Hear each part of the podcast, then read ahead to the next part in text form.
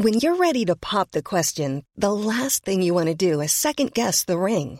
At Bluenile.com, you can design a one-of-a-kind ring with the ease and convenience of shopping online. Choose your diamond and setting. When you find the one, you'll get it delivered right to your door. Go to Bluenile.com and use promo code LISTEN to get $50 off your purchase of $500 or more. That's code LISTEN at Bluenile.com for $50 off your purchase. Bluenile.com code LISTEN. Midi News, soyez les bienvenus si vous nous rejoignez sur CNews. Bienvenue à vous. Nous sommes ensemble jusqu'à 14h pour décrypter, analyser l'actualité, riche actualité en ce début, euh, en ce début, non, cette fin du mois de, de juillet et bientôt le début, début des vacances peut-être pour certains. En tout cas, pas pour nous, on est bien présent avec Frédéric Durand, directeur de la revue de l'inspiration politique. Bonjour. Bonjour Frédéric, merci d'être avec nous. Patrick Bonin, directeur général de l'agence Jean. Merci Bonjour. Monsieur Bonin d'être avec nous. Et Philippe David, animateur des Vraies Voix sur Sud Radio. Bonjour. Merci à tous les trois d'être avec nous dans cette première partie de Midi News. Un point sur l'actu, c'est avec vous Audrey Berthaud et on commence nos débats tout de suite. Et on débute avec euh, les incendies en Gironde. Depuis 10 euh, jours, 20 800 hectares de forêt ont été détruits et plus de 36 000 personnes ont dû être évacuées. La bonne nouvelle, c'est que le feu n'a pas euh, progressé cette nuit. Le sous-préfet d'Arcachon, Ronan Lastic, nous a fait un point de la situation. Écoutez. La situation est évidemment de plus en plus favorable, hein, au sens où euh, bah, le périmètre du feu est, toujours le même, que nous n'avons pas euh, de feu qui progresse au sens où euh, nous n'avons pas besoin aujourd'hui d'envisager de nouvelles zones à évacuer. Nous en avons déjà pas mal, hein, plus de 20 000, hein, vous savez, de personnes évacuées depuis le début de l'événement en ce qui concerne le feu de la Teste, 37 000 pour ce qui concerne les deux feux. On retrouvera euh, nos équipes sur place à la test de bûche dans quelques instants. Ce sondage CSA pour CNews, près de 9 Français sur 10 sont pour la construction de nouvelles prisons en France. C'est 86% exactement. Alors combien coûte la prison aujourd'hui en France? Quel est l'écart avec les solutions alternatives à l'incarcération? Élément de réponse avec Jeanne Cancard. En France, il existe 188 établissements pénitentiaires.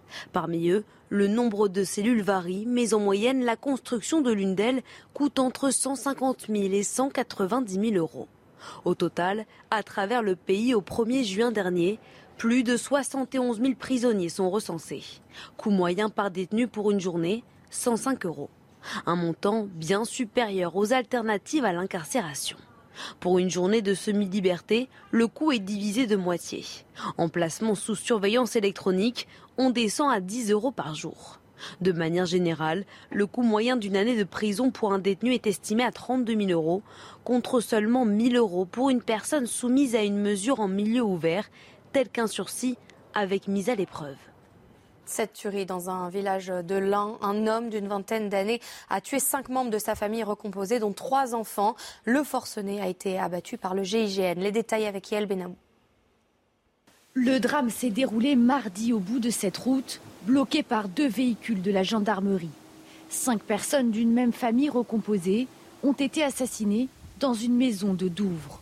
Le suspect, lui aussi membre de la famille, était armé d'un fusil et d'un sabre japonais, retranchés depuis mardi soir sur les lieux du crime. Les négociateurs l'ont abattu ce mercredi, après avoir passé la nuit à essayer d'entrer en contact avec lui. Le forcené, âgé d'une vingtaine d'années, aurait souffert de troubles psychologiques. Si les habitants du village ne connaissaient pas bien cette famille, arrivée en juillet 2020, ils sont tout de même abasourdis. Je ne les connaissais pas, mais c'est toujours la proximité et euh, le fait de les avoir croisés euh, quelques fois, ça fait toujours bizarre. Qu'on en vienne là, euh, d'un sang-froid comme ça, c'est dur. Quoi. Un petit village de 1000 habitants, ouais, ça peut perturber, ça peut soulever beaucoup de questions. Surtout à ce moment-là, c'est frais, ça fait quand même quelques heures, tout le monde est au courant. Plus de 100 gendarmes et enquêteurs ont été mobilisés sur les lieux des faits. Ce drame constitue l'une des tueries familiales les plus meurtrières en France de ces dernières années. Boris Johnson tire sa révérence devant les députés britanniques. Il a défendu son bilan et avant de partir, il a lancé cette phrase culte du film Terminator. Je vous laisse écouter. Mission largely accomplished. For now. I want to thank you, uh, Mr. Speaker. I want to thank all the wonderful staff of the House of Commons. I want to thank all my friends and colleagues. I want to, thank my rival friend uh, opposite, Mr. Speaker. Uh, I want to thank everybody here and hasta la vista, baby. Thank you. Et votre chronique euh, santé. Comment lutter contre la transpiration Élément de réponse avec Brigitte Millot. Retrouvez Bonjour Docteur Millot avec Idéal Audition, spécialiste de la santé auditive accessible à tous. Idéal Audition, vous allez adorer tout entendre.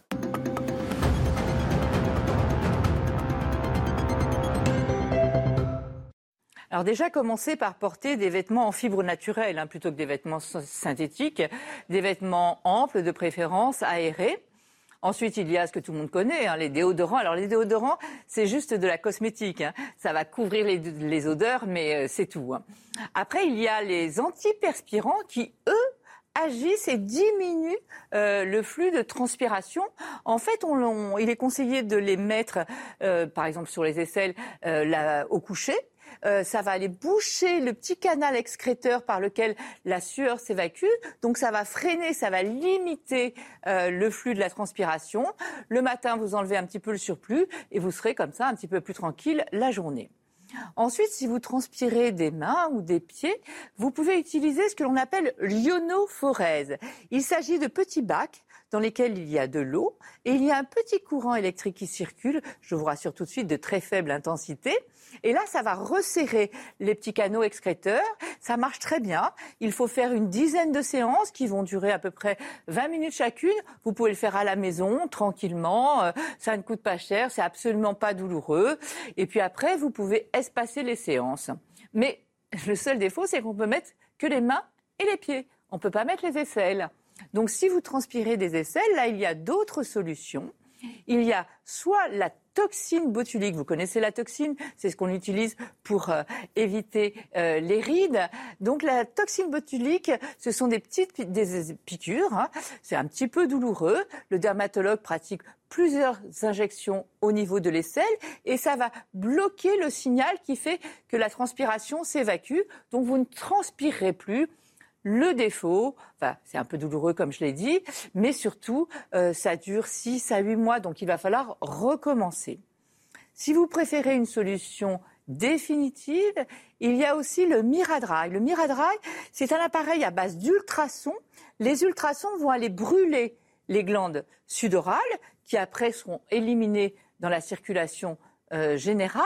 Et puis, je vous le rappelle, ces glandes sudorales au niveau des aisselles, elles s'abouchent au niveau euh, du follicule pileux. Donc en plus, non seulement vous ne transpirerez plus, mais en plus, vous serez totalement épilé. C'est du deux en un.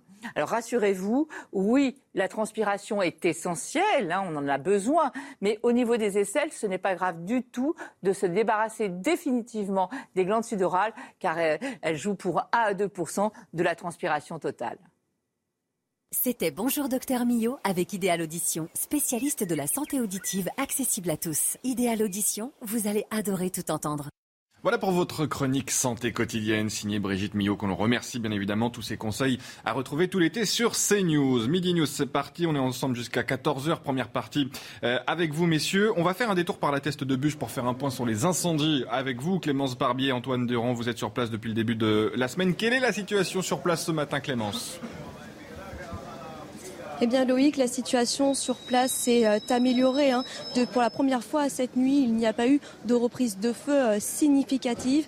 Une amélioration due notamment à la météo. Il fait moins chaud, il y a, il y a moins de vent. 29 degrés sont tout de même attendus ici à la teste de bûche, mais c'est 10 degrés de moins qu'il y a euh, que la semaine dernière et en début de semaine.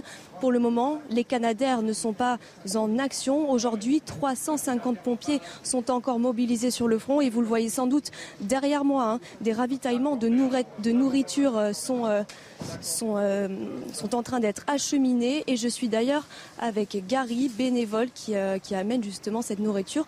Bonjour Gary. Racontez-moi un peu votre quotidien depuis maintenant une semaine. Bah, le quotidien, c'est surtout ramener à boire aux pompiers, à manger, euh, fournir parce qu'ils sont des fois bloqués. Donc ils ne peuvent pas arrêter euh, et venir chercher de l'eau. L'eau, euh, c'est important pour eux. en une heure, l'eau, elle est chaude. Donc on essaye de faire des navettes le maximum. Là, ça s'est calmé un peu, mais il y a toujours des reprises. Donc voilà, on, tourne, on essaye de faire le mieux. Voilà. Merci beaucoup, Gary. La mission des pompiers d'aujourd'hui principale, c'est la sécurisation des lieux en installant de nouveaux pare-feux qui s'avèrent justement efficaces pour lutter contre la propagation de l'incendie. Merci beaucoup, merci Clémence, merci Antoine Durand pour euh, les images et pour tous ces témoignages que vous nous apportez depuis euh, plusieurs jours maintenant, euh, Clémence, avec nos autres équipes sur place. On retrouvera par la suite Sacha Robin et, Régine Delfour qui nous ont montré, d'ailleurs c'était intéressant, vous en avez parlé Clémence à l'instant, de ces couloirs coupe-feu, de ces, de ces pare-feux au centre des, débats. Emmanuel Macron a, promis hier lors de son déplacement en Gironde de, de repenser la manière dont il fallait peut-être préserver cet écosystème et ces forêts, notamment dans le sud-ouest de la France. On en reparlera euh, plus tard dans cette émission. Pour l'heure, on va s'intéresser euh, aux prisons. 86% euh, des Français sont favorables à la construction de plus de places de prison. C'était une promesse du président de la République, que dis-je, du candidat Macron pendant la campagne présidentielle en 2017. les chiffres ne sont pas satisfaisants du point de vue de cette promesse. On va faire un état des lieux avec un, un reportage signé Mathieu Devez et on en débat ensuite avec mes invités. Mathieu Devez.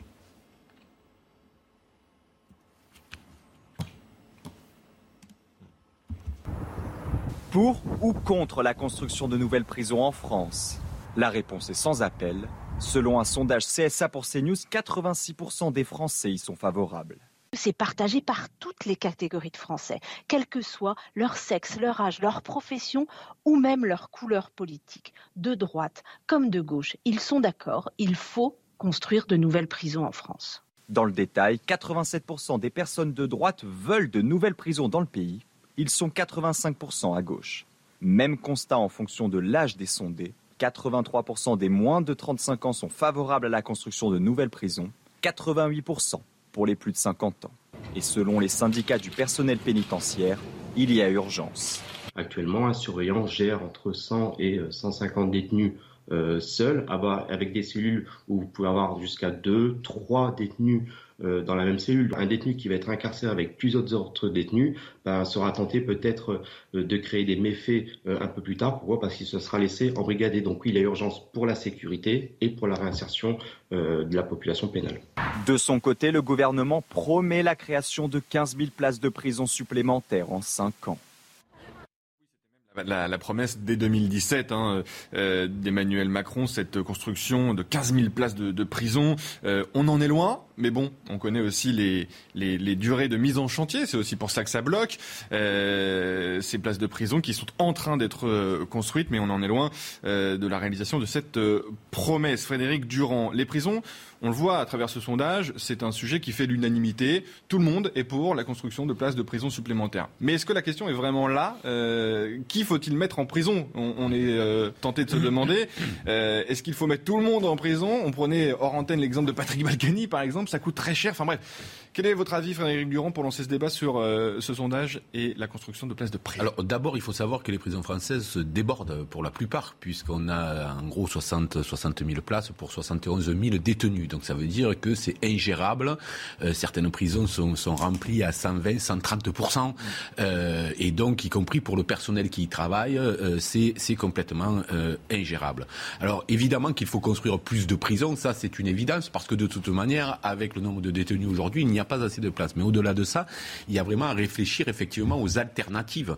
Parce que est-ce que tout le monde doit aller en prison euh, euh, classique? Je dirais euh, sans doute pas. Sans doute faut-il aussi, et ça existe, mais peut-être pas en assez grand nombre, des centres fermés pour les peines courtes, pour toutes ces choses-là. Et puis ensuite, je pense qu'il faut aussi réfléchir. La France est un des pays où le taux de récidive est le plus fort. Mm. C'est-à-dire que vous avez deux ex-détenus sur trois qui récidivent dans, dans l'année qui suit, qui suit leur libération. Donc s'il n'y a pas un travail fait à l'intérieur de la prison pour éviter la récidive, euh, évidemment, euh, ça ne sert à rien. Vous avez vu les chiffres qui nous ont, qui nous ont été donnés tout à l'heure s'agissant du coût d'un détenu. C'est euh, pour 1000 détenus en France, ça coûte 38 millions d'euros par an. Mmh. Donc il y a aussi un enjeu économique derrière à, à faire un accompagnement qui évite la récidive. Philippe David.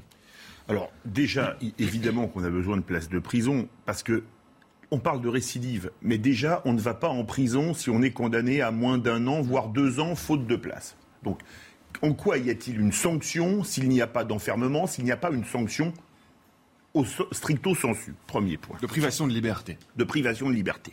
Alors, par contre, il y a quand même des choses à, comprendre. La prison, j'ai travaillé comme formateur en milieu carcéral pendant quelques mois, dans, il y a fort longtemps, une petite trentaine d'années. Et en fait, la prison, c'est pas monolithe. Il y a trois types de centres de, de prison. Il y a les maisons d'arrêt qui sont des taudis avec des surpopulations carcérales où les gens dorment par terre avec un matelas euh, euh, de mauvaise qualité. C'est quoi C'est les Baumettes à Marseille, c'est Fleury-Mérogis en C'est ça. Alors là, c'est tous les gens qui sont en préventive, hmm. c'est-à-dire parfois des gens qui sont innocents et qui sont incarcérés, qui ne sont pas jugés, et les gens condamnés à des courtes peines. Et moi, j'ai été surpris quand des gens que j'avais en maison d'arrêt, mais qui étaient des braqueurs multirécidivistes, m'expliquaient les conditions de vie, parce qu'au-dessus, vous avez les, les centres de détention, et en dessus, vous avez les centrales. Pour les centrales, c'est Lannemezan, c'est Bapaume, là c'est les condamnés à des très longues peines. Et moi j'ai été surpris parce qu'il me disait, ici c'est le taudis, hmm. quand on est jugé, nous braqueurs, qu'on part en centrale ou en centre de détention, moi ils m'ont appris qu'en centrale ils avaient la clé de leur cellule hmm. pour aller venir comme ils voulaient. J'étais tombé de l'armoire, je vous l'avoue, euh, en toute franchise. Bon, c'est il y a 30 ans. Oui, mais à mon avis, ça n'a pas beaucoup changé. Bon, faut pas non plus faire des fantasmes. Ah, non, non, non, mais c'est une réalité, ça vous pouvez vérifier. Tout ce que je vous dis, moi, c'est des détenus qui me l'ont raconté, donc euh, j'ai aucune raison de raconter euh, des cracks pour citer le président de la République. Mais je pense que pour limiter le nombre de personnes incarcérées. Il faudrait déjà avoir une politique beaucoup plus dure envers les mineurs, puisque les mineurs jouissent d'une impunité totale à rapport à l'ordonnance de 45. On parlait des centres fermés. Vous avez des États, pas du sud, du nord des États-Unis. J'avais vu un reportage il y a quelques temps, c'était je crois dans le Wisconsin et le Michigan, c'était il y a une quinzaine d'années, où les jeunes délinquants sont encadrés par des anciens Marines. Taux de non-récidive, 96%. 96%. J'avais Alors par contre, là, c'était pas le Club Med. Hein. Je peux vous dire que les, petits voyous, ils ne mouftaient pas par rapport à l'encadrement.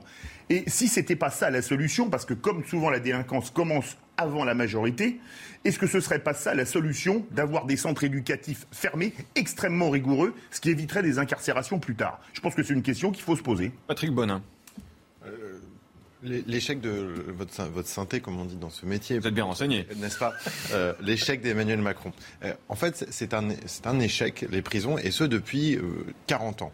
Parce que. C'est ce qu'on dit en fait à chaque fois sur chaque thème. On dit c'est l'échec d'Emmanuel Macron. Non, c'est l'échec de la classe politique depuis 30 ans. Celui-là, il est, il est très simple parce que. Sur l'hôpital, sur la police, sur les sapeurs-pompiers en ce moment. C'est un très grand tabou. En fait, on n'a jamais voulu dire que quand on dit aujourd'hui, demain, je construis une prison, déjà, elle met 10 ans à arriver. Donc déjà, c'est fait. Le président, dans tout, dans, en très grande probabilité. parenthèse, mais peut-être que son échec, c'est d'avoir dit il y aura 15 15 000 places de prison supplémentaires d'ici à 2022. Alors, il savait aussi, il connaissait les délais. le, terme que vous employez était juste. 15 000 places de prison Mise ne veut pas dire forcément des prison. Hmm. On peut vous rajouter dans un programme, dans une campagne présidentielle. Sauf que la prison, vous mettez pas mise en chantier, vous mettez, je promets, 15 000 places, supplémentaires. ce qui veut dire que ça, ce, n'est pas nécessairement de nouvelles centrales. Ça peut être à la prison de la santé le fait qu'on augmente de 5, de 10 ou de 15 le nombre de places de prison dans les prisons déjà existantes. C'est déjà une différence énorme. Et ensuite, ce sondage, il montre quelque chose de frappant dans cette, dans cette question de la politique pénale. C'est que les Français, nous tous, on veut effectivement, il y a trop de prisonniers, on veut plus de prisons. Mais par contre, évidemment, personne ne veut une prison en face de chez lui. C'est exactement la même chose avec les incinérateurs, avec euh, énormément de, de, biens de ce type qui gênent en réalité la population en local. Donc tout le monde veut des prisons, mais personne veut les prisons à côté de chez soi. Mmh. ah bah ça c'est l'autre sujet, on va y venir, vous allez le voir. je fais même vos transitions. Bravo, ouais. formidable. Prenez ma place, moi je vais prendre un café. ça me gêne, ça me gêne. Attendez, vraiment pas. Et il faut que les Français se rendent compte que c'est un sujet qui demande d'abord des réactions très rapides, et on va le voir dans l'actualité. Il y a des enjeux de politique pénale pour demain matin, mais il y a aussi une sorte de contrat social qu'on doit passer sur les années à venir. Et que la plupart du temps, quand un président où un gouvernement prend des décisions à moyen terme, on dit ah bah vous voyez, il fait rien pour mm, mm. aujourd'hui, et, quand il les prend pour aujourd'hui, il dit ah bah vous voyez, je peux pas les prendre pour euh, le moyen terme, et c'est exactement la même chose d'ailleurs pour la question des forêts ou de l'eau et forêt, parce que quand il y a eu euh, il y a quelques années à l'Assemblée nationale un vote sur l'enjeu de, la gestion des forêts en France, il y avait six députés dans l'hémicycle et tout le monde vraiment se fichait de comment on va gérer les forêts, pour que in fine au moment où il y a des enjeux évidemment terribles euh, de, euh, de forêts qui brûlent, et notamment dans les monts d'arrêt, euh, dans le Finistère, où c'est effectivement rarement des enjeux de, de grosse chaleur qui, qui ont lieu en Bretagne. Et là, finalement, tout le monde s'intéresse à la politique des eaux et forêts. Donc il faut que les Français comprennent qu'il y a des enjeux à moyen terme et il y a des enjeux à très court terme, et qu'à chaque fois, les politiques sont pieds et poings liés dans ce genre de problème. Frédéric Durand, il y a ce que Patrick Bonin a, abordé aussi, le refus parfois de certains élus, notamment, de voir la construction de, de prisons euh, dans leur ville ou tout près de, de, leur agglomération. C'est quelque chose que l'on peut comprendre, bien évidemment, mais cela retarde énormément les mises en chantier des, des prisons, ce qui fait qu'on n'aurait pas réussi dans le quinquennat précédent à obtenir ce chiffre de 15 000 places de prison. Oui, c'est ce qui est vrai, effectivement, vous le citiez, ce qui est vrai pour les prisons et même vrai pour le TGV. Tout le monde veut prendre le TGV, mais ils veulent pas que la nuit passe devant chez eux. Eh c'est la vie. Euh, 86% des Français sont pour. Pourquoi? Parce qu'ils se disent la chose suivante. De droite et de gauche, hein, d'ailleurs. On a vu ah oui, là, c'est pas. Euh, ah, très 86% des Français sont pour parce qu'ils se disent la chose suivante. Euh, la musique qui est aujourd'hui qui monte, c'est celle de dire, mais en fait, on ne condamne pas ou on ne condamne pas la prison, certaines délinquances, etc., parce qu'il n'y a plus de place en prison. Donc, que veulent les Français? Ils veulent être en sécurité. Ils se disent, mais s'il n'y a pas de, place, il n'y a pas de condamnation. S'il n'y a pas de condamnation, je suis en danger. Voilà pourquoi, très majoritairement, les gens se disent, pour que la justice puisse faire son travail, il faut bien qu'il y ait des places. Euh, voyez, aujourd'hui, euh, et en plus, il faut se le dire, il y a une explosion de la, de la délinquance réelle. Pour le coup, les chiffres. On a vu la chiffre hier, effectivement. Voilà, les chiffres euh, de 2021 ne sont pas des chiffres qui sont inventés, ce sont les chiffres du ministère lui-même.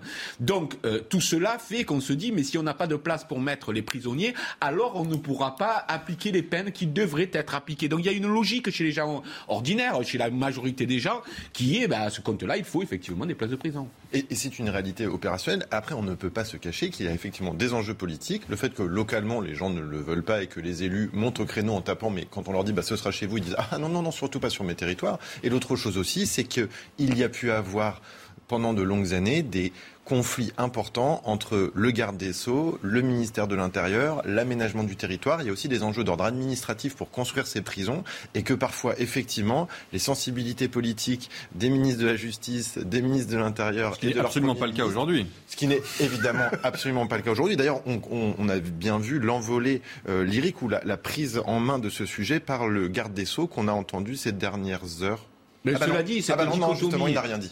cette dichotomie ou cette conflictualité assez habituelle entre l'intérieur et la justice, je pense qu'elle dessert les citoyens. Parce que le citoyen, lui, il a besoin que tout le monde travaille la main dans la main, la police, que la police euh, rejette pas sur la justice et inversement euh, le, la, patate chaude. Et le citoyen, lui, il a besoin que tout le monde s'entende parce qu'on a besoin à la fois de la justice et on a besoin à la fois de la police. Voilà, c'est. Bon alors après, est-ce qu'il y a des solutions Philippe David parlait euh, de l'exemple américain, de ces Marines qui encadrent les jeunes délinquants. Est-ce qu'on pourrait faire euh, appel à l'armée Est-ce qu'on pourrait faire euh, des centres fermés il y, a, certains qui disent, et moi je le crois, et c'est notamment le cas, notamment le le cas, je crois, aux Pays-Bas, où il y a des peines, peines très courtes mais immédiates. Oui. Et, et, et ça, ça, ça, ça, mais immédiate, ça veut dire qu'il y a une justice qui marche très très bien. Très, voilà, c'est ça, c'est ça. Mais, évidemment, pas le cas aujourd'hui. Évidemment qu'on est en France avec euh, trois fois moins de magistrats. Enfin, euh, le coût par habitant par rapport à l'Allemagne. C'est quoi une peine euh, rapide? C'est quoi une peine? ben, Si vous voulez, aujourd'hui, vous avez des mineurs qui font des délits et qui sont condamnés deux ans après, qui ont complètement changé depuis, etc. Ça n'a aucun. Qui sont peut-être plus mineurs d'ailleurs. pour, pour la,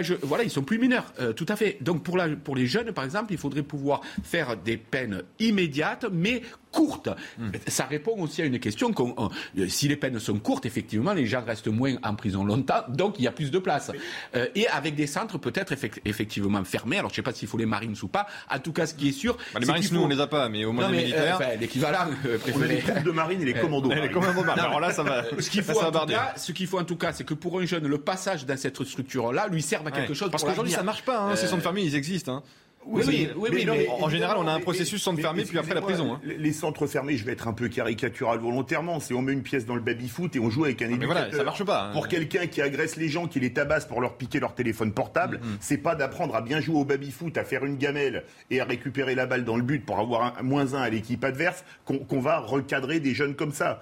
Euh, comme le disait justement Frédéric, dans un pays comme les Pays-Bas, vous pouvez être condamné à 8 jours de prison, 15 mm-hmm. jours de prison vous partez directement en cellule. Vous n'êtes pas d'accord avec ça, Patrick Bonin C'est pas Ah, des, alors, si, des si, je solutions à fait efficaces. d'accord avec le, mais on sait qu'en France, Ah oui, ça ce n'est marche pas pas. applicable en dehors du fait qu'il faut changer complètement le système. Alors après, Ouais, mais oui, c'est que ça, la oui, mesure soit la bonne, pas de problème. En fait, Là, par contre, en sujets, fait, faut toujours tout changer, On, on hein. vient de considérer qu'on on allait changer pour 12 années l'administration pénitentiaire, la gestion de la Ouais. justice en France, etc. Mais effectivement, et d'ailleurs on le voit sur d'autres choses, dès qu'il y a euh, une justice ultra rapide, euh, effectivement, c'est la justice la plus efficace. Mais là, effectivement, on vient de décrire le problème, c'est que pour qu'il y ait une justice efficace, il faut qu'elle soit rapide Hmm. avec des moyens. Et aujourd'hui, elle n'est ni rapide et elle n'a pas non plus les moyens. L'enjeu, c'est un enjeu d'argent. Il faut aussi que nous tous, bien Français, sûr. on accepte de se dire que la- rendre la justice coûte de l'argent. Il faut se dire qu'aujourd'hui, énormément de palais de justice sur le territoire national, dans l'ensemble de nos territoires, n'ont pas Internet. On ne peut pas envoyer un email à un juge.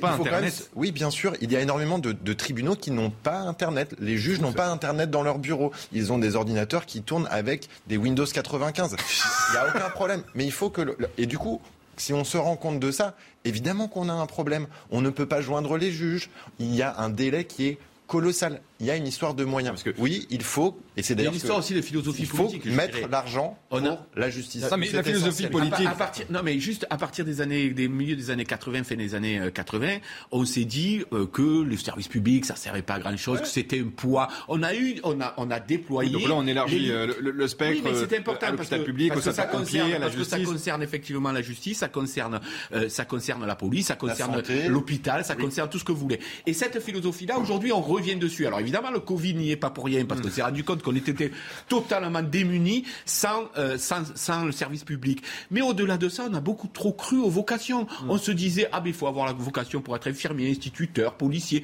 Et donc, c'est pas la peine de les payer plus que ça parce que de toute façon, c'est pas qu'une question d'argent.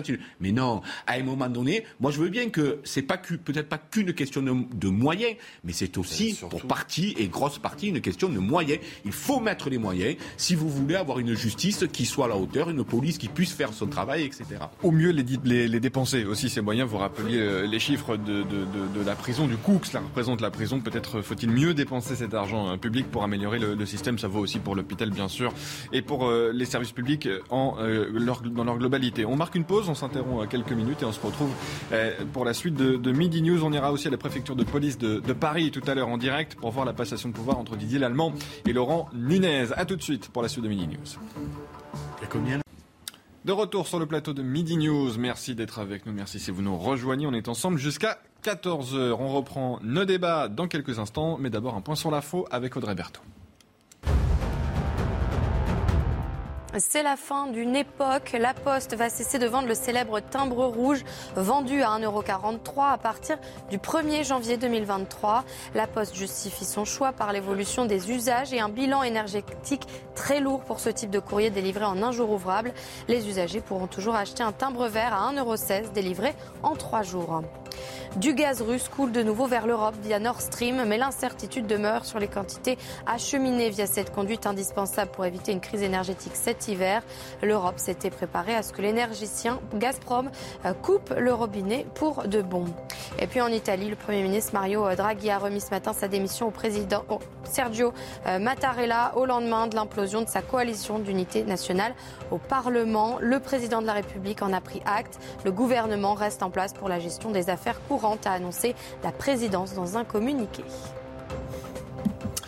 Merci Audrey Berthaud. On vous retrouve tout à l'heure pour un nouveau point sur l'actualité. Fini le timbre rouge, ça vous a fait réagir?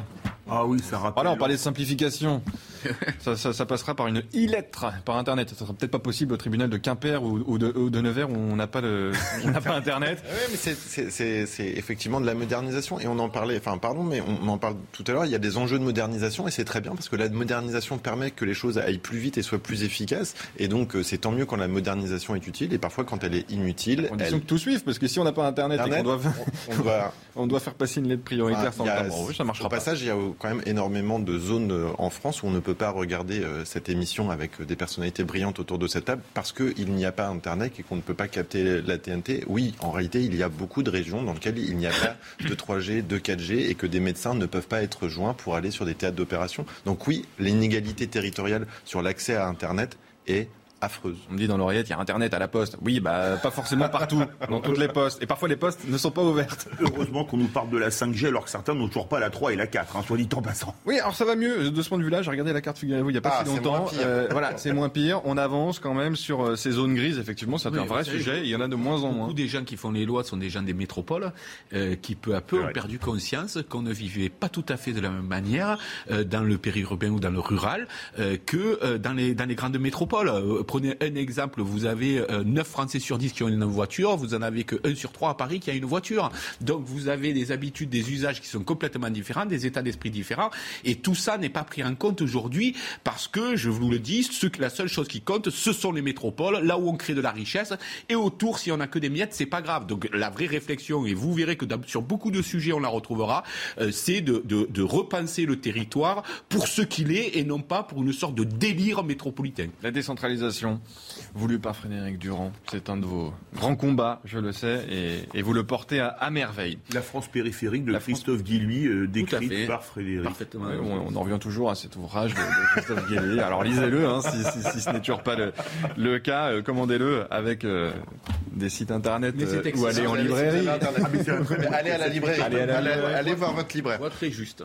En tout cas, c'est la fin du timbre rouge. Voilà, c'était l'actu pour illustrer nos, nos débats. On va parler des policiers, des policiers euh, parfois euh, pris à partie violemment. Euh, C'est encore une fois euh, le cas euh, près de Dijon, dans la ville de Talence, en Côte d'Or. Euh, un tweet d'Éric Ciotti, euh, le député des Alpes-Maritimes, euh, les Républicains, euh, s'en est ému. Regardez euh, ce tweet, ce qu'écrit euh, l'ancien candidat à, la primaire euh, des Républicains.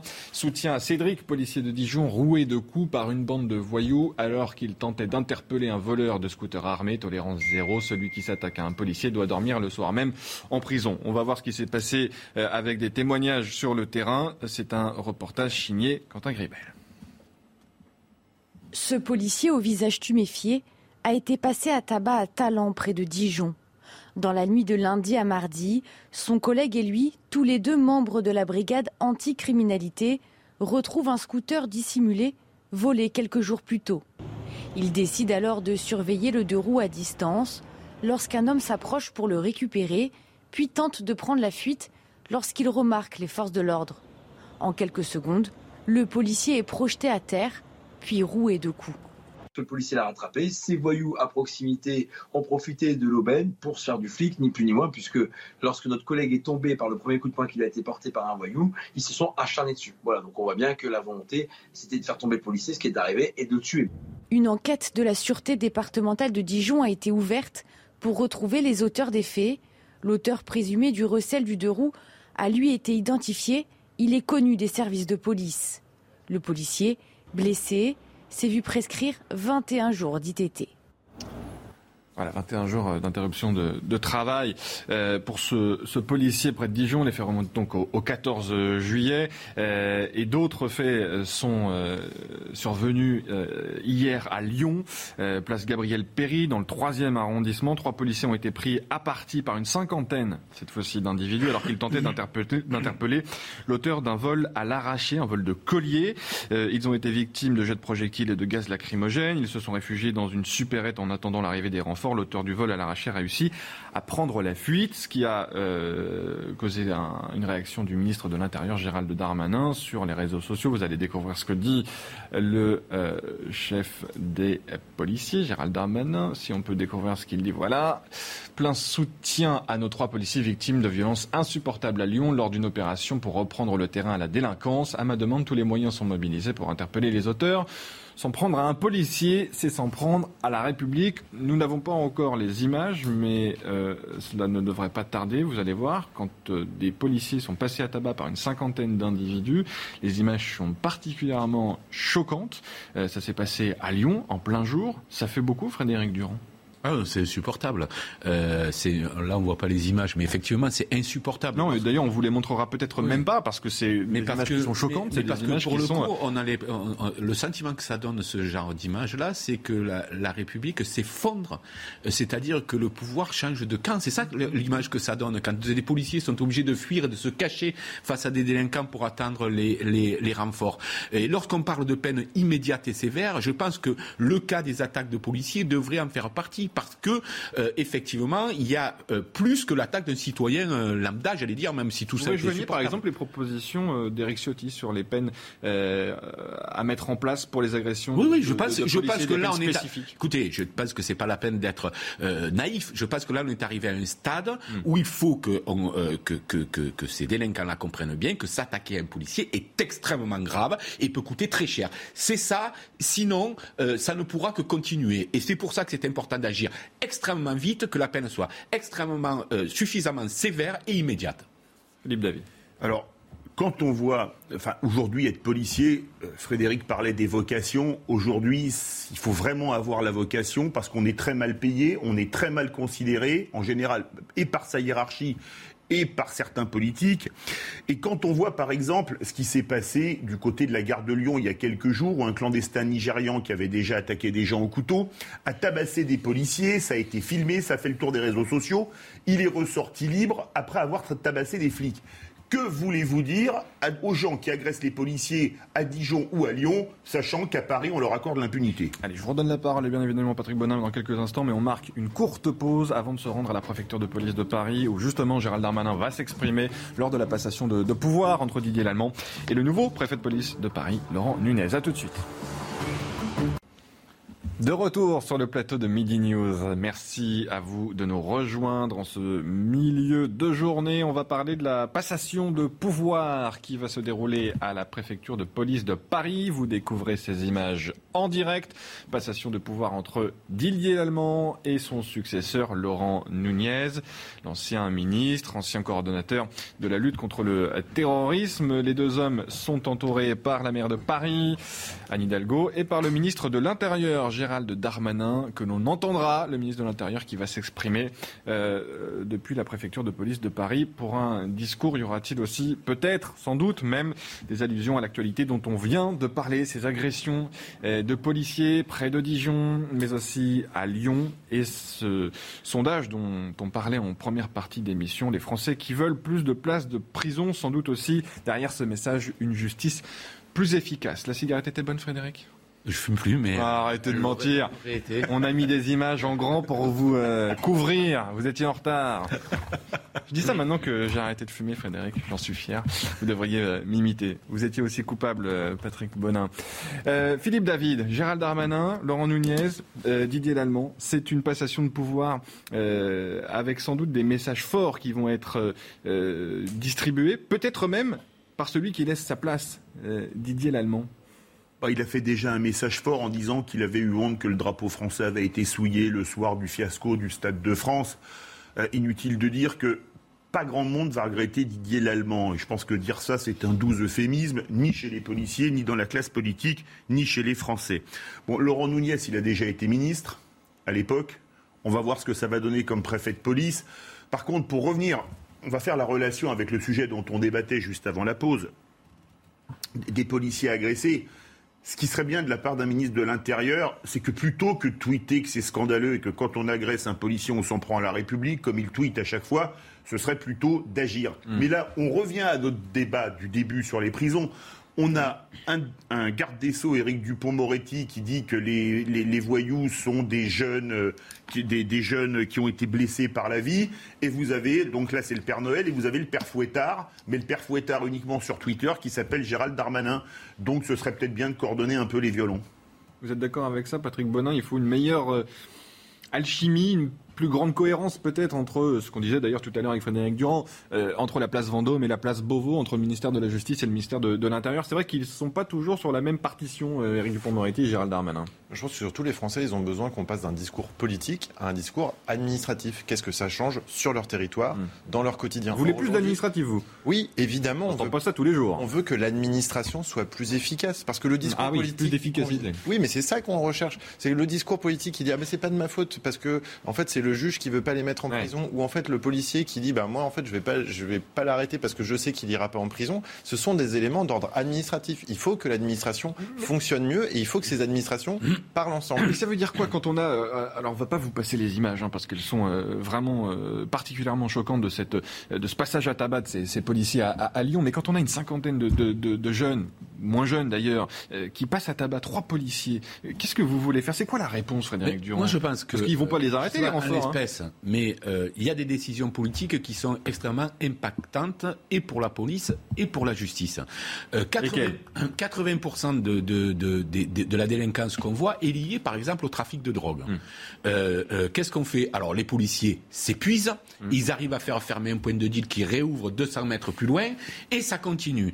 Plutôt que de prendre le problème à la racine, en disant, bon, ben, on a une économie parallèle, il y a 4 millions de consommateurs, vous avez 215 22 euh, employés dans la filière, plutôt que de se dire mais comment on gère réellement ça? On préfère envoyer au casse-pipe. On a parlé des centaines de, fois, Frédéric Durand, euh, euh, Gérald Darmanin a ah, fermé le banc l'année dernière. Il a dit la drogue, je le cite, c'est de la merde. Et on va continuer à se battre Non, mais- contre le trafic mais- de mais bien sûr que je vois où vous voulez nous emmener. Non, non, non, non, non, je- je- je- moi je n'ai pas de réponse. Ce que je dis, c'est qu'on va jamais à ce niveau-là du débat.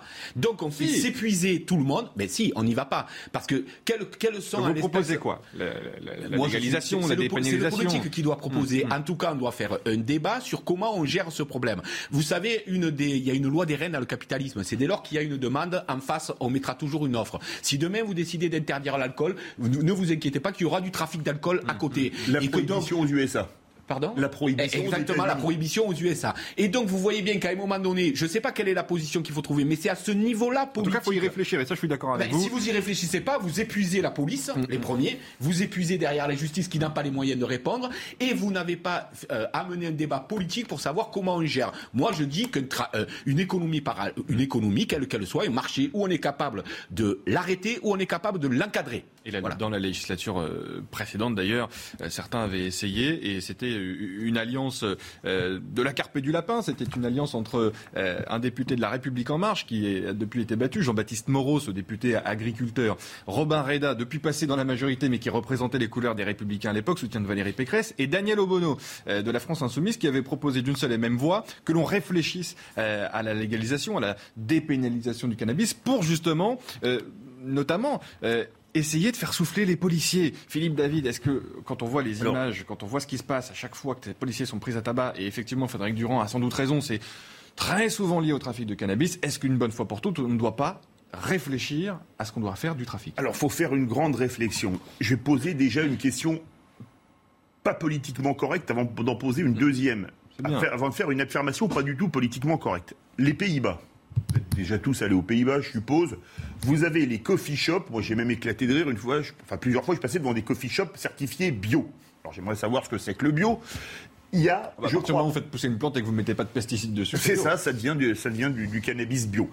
Euh, le cannabis est légal. Il y a, je crois, en proportion de la population, bien évidemment, les Pays-Bas, c'est 15 millions, 15-16 millions d'habitants à peu près. 8, 6 ou 8 fois moins de consommateurs de cannabis qu'en France, alors que là, c'est complètement légal. Premier point. Deuxième point, moi, c'est des policiers qui me l'ont dit. Si on veut éradiquer le trafic de drogue, c'est très simple.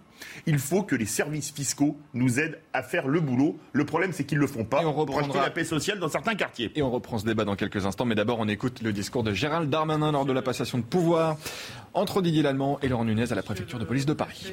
de la région Île-de-France, Madame la maire de Paris, Mesdames et Messieurs les parlementaires, Mesdames et Messieurs les élus, Mesdames et Messieurs représentants de l'autorité judiciaire, mon général, Mesdames et Messieurs les directeurs d'administration centrale, Mesdames et Messieurs les préfets, Monsieur le directeur général de la police euh, nationale, Monsieur le directeur général de la gendarmerie nationale, commissaires, officiers, gradés, gardiens de la paix, policiers adjoints, cadets, réservistes, personnel administratif, technique et contractuel, Mesdames, Messieurs, vos grades et qualités, Mesdames, Messieurs. La ville de Paris, la Seine-Saint-Denis, le Val-de-Marne, les Hauts-de-Seine accueillent aujourd'hui, dans cette cour du 19 août, un nouveau préfet de police. Dans ce lieu chargé de mémoire et d'histoire résonnent les noms des héros qui ont libéré Paris en août 1944, tout comme les noms de vos quatre collègues, victimes d'un ignoble attentat terroriste le 3 octobre 2019. alors que nous apprêtons à accueillir dans ces nouvelles fonctions le préfet de police, Laurent Nunez, nous connaissons tous le poids de l'histoire, mais aussi la grandeur de l'institution qu'est la préfecture de police. Vous me permettrez d'abord de rendre un hommage tout particulier au préfet Didier Lallemand. Didier Lallemand a été nommé à ce poste, ce poste si difficile dans la République, le 21 mars 2019. Il avait une mission rétablir l'ordre public dans Paris, alors que notre capitale était secouée par des violences et des émeutes d'une ampleur sans précédent de notre histoire récente. Cette mission, le préfet allemand l'a pleinement réussie, en ayant toujours le souci de préserver la sécurité des policiers et des gendarmes mobilisés en première ligne et celle des manifestants.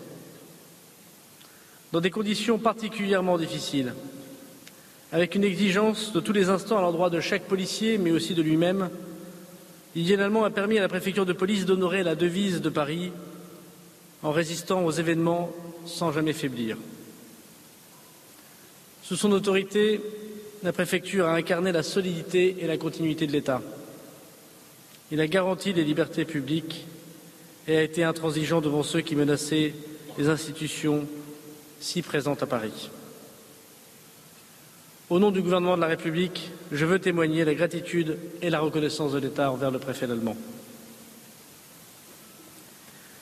Monsieur le préfet de police, cher Laurent Nunez, cher Laurent, vous êtes aujourd'hui installé dans vos nouvelles fonctions et vous savez qu'elles sont particulièrement exigeantes. Je veux d'ailleurs avoir pour votre épouse et pour votre famille une pensée de vous laisser faire un tel sacrifice pour la République.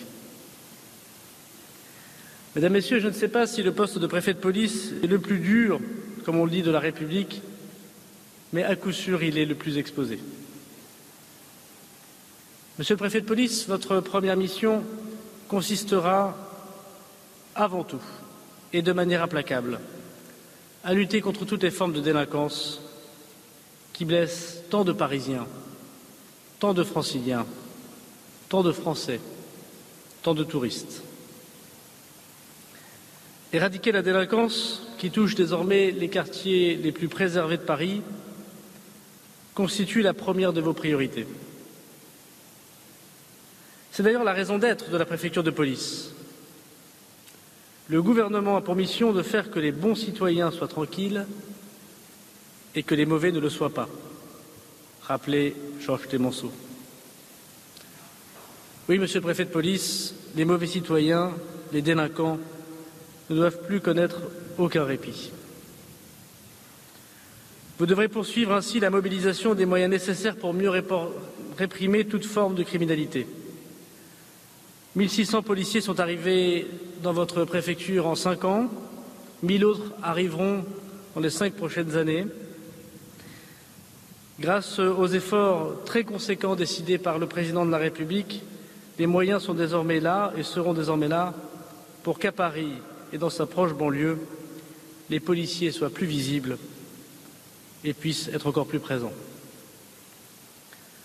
Comme partout en France, la présence de la voie publique doit doubler, y compris dans les transports publics, et je sais que vous serez attachés à appliquer les instructions gouvernementales.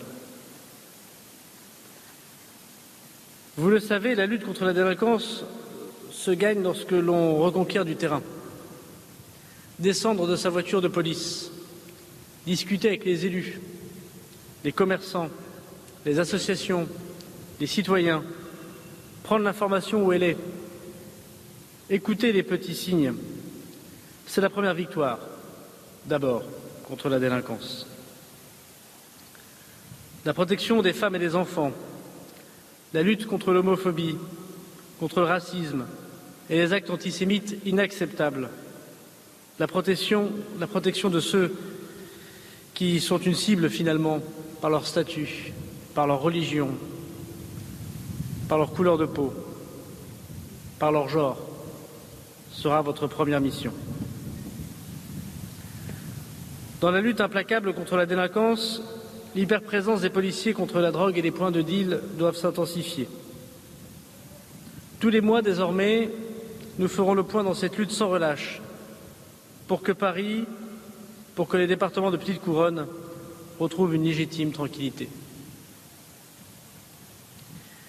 Policiers, les Parisiens ont besoin de vous. Soyons tous à la hauteur pour imposer la paix publique, dans toutes les rues, quel que soit le quartier, dans toutes les heures du jour et de la nuit, pour toute personne qui appelle à l'aide.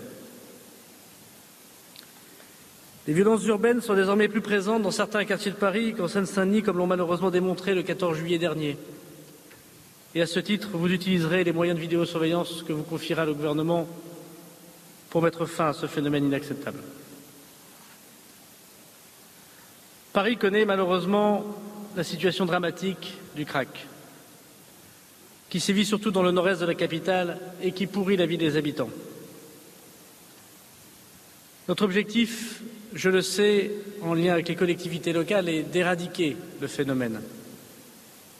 Vous aurez la charge de mobiliser la police judiciaire, d'associer l'OFAST et évidemment de travailler en bonne concertation avec les collectivités locales, à commencer par Mme la maire, et l'ensemble des services de l'État, à commencer par ceux de la santé publique, pour que d'ici un an, le grave problème sanitaire et sécuritaire que représente le crack soit réglé.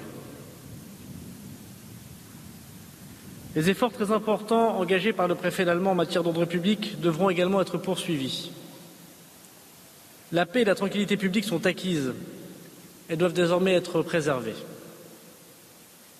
L'organisation prochaine de la Coupe du monde de rugby et des Jeux olympiques et paralympiques constitue des enjeux majeurs et je vous demande dès aujourd'hui de veiller à la mobilisation générale de toutes les ressources de la préfecture de police. À cet égard, nous n'oublions pas que la préfecture de police compte parmi ses effectifs les sapeurs-pompiers de Paris, les militaires, au savoir-faire et au courage, à l'excellence et à l'honneur reconnus en France comme à l'international. En dehors de leur mission quotidienne de protection des Parisiens, votre mission consistera également à accompagner cette unité d'élite afin qu'elle soit prête à faire face aux défis à venir, à commencer par ceux des Jeux olympiques.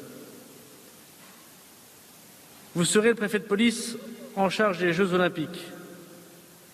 Et toute la préfecture de police doit être tournée vers cet objectif. Réussir les Jeux olympiques euh, signifie deux choses, gagner des médailles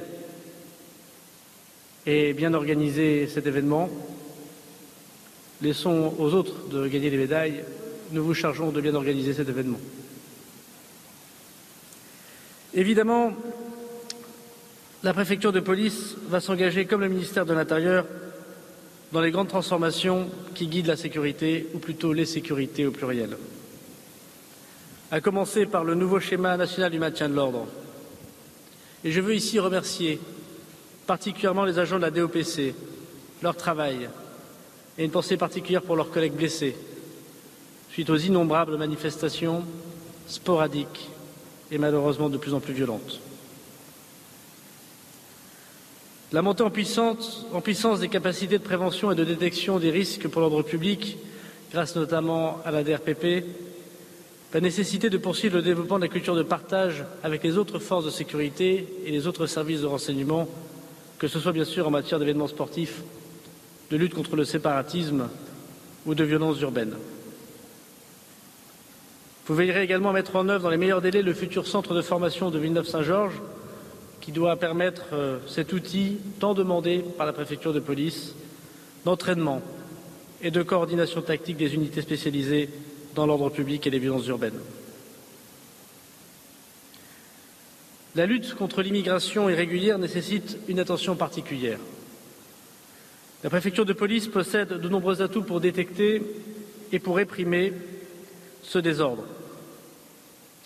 Je souhaite en particulier que le dispositif innovant et inédit que nous avons mis en place en 2021 et qui a été confié au préfet de police avec un pilotage unifié sur l'ensemble du territoire francilien puisse continuer à porter ses fruits.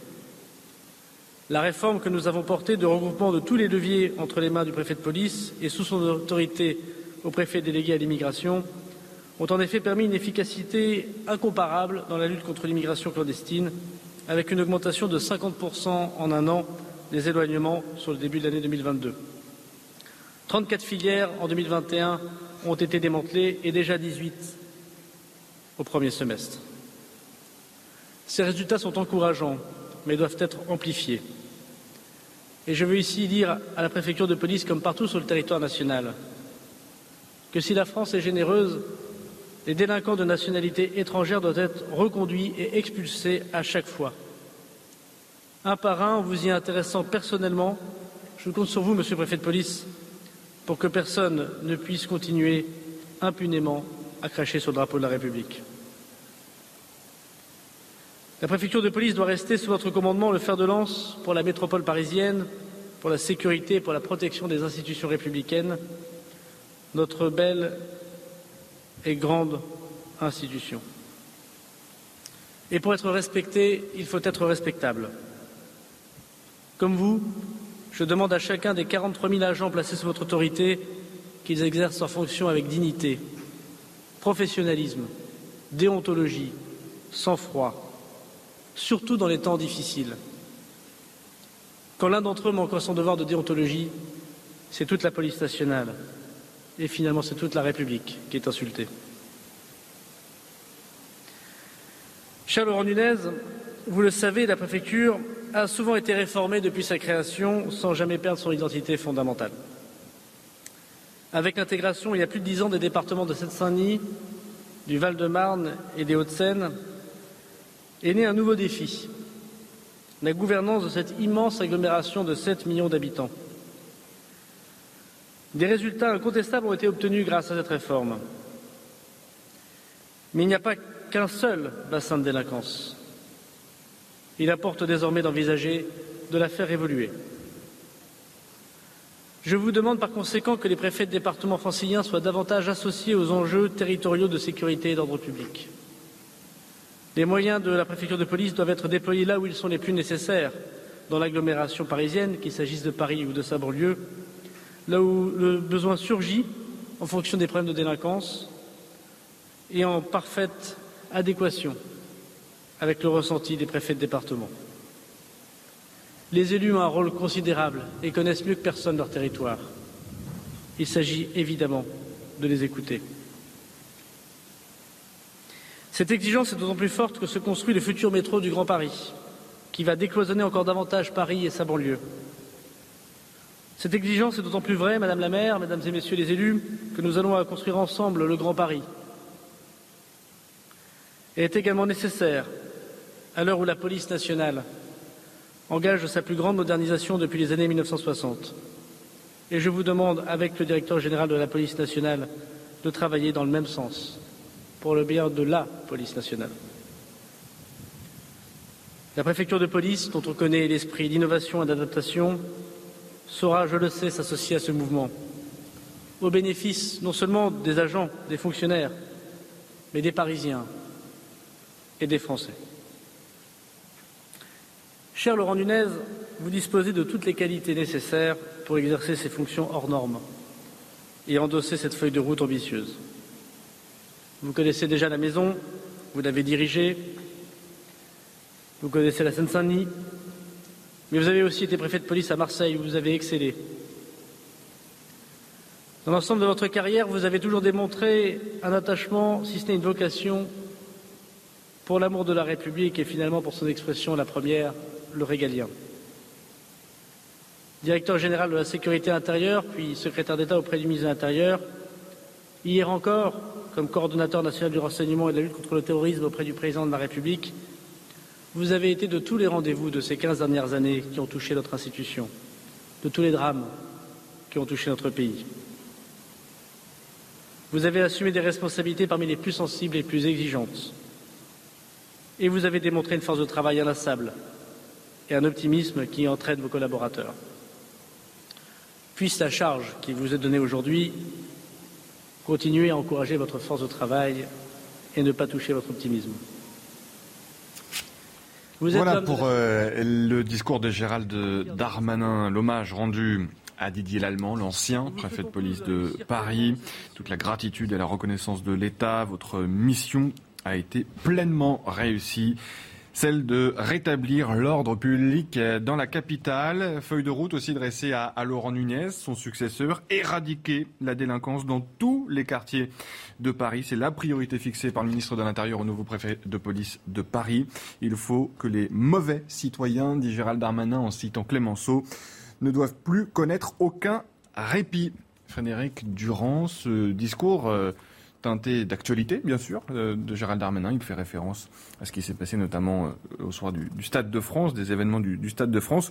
On, on, sent que Laurent Nunez a du pas sur la planche et qu'il va falloir très vite être efficace dans la capitale pour faire revenir l'ordre.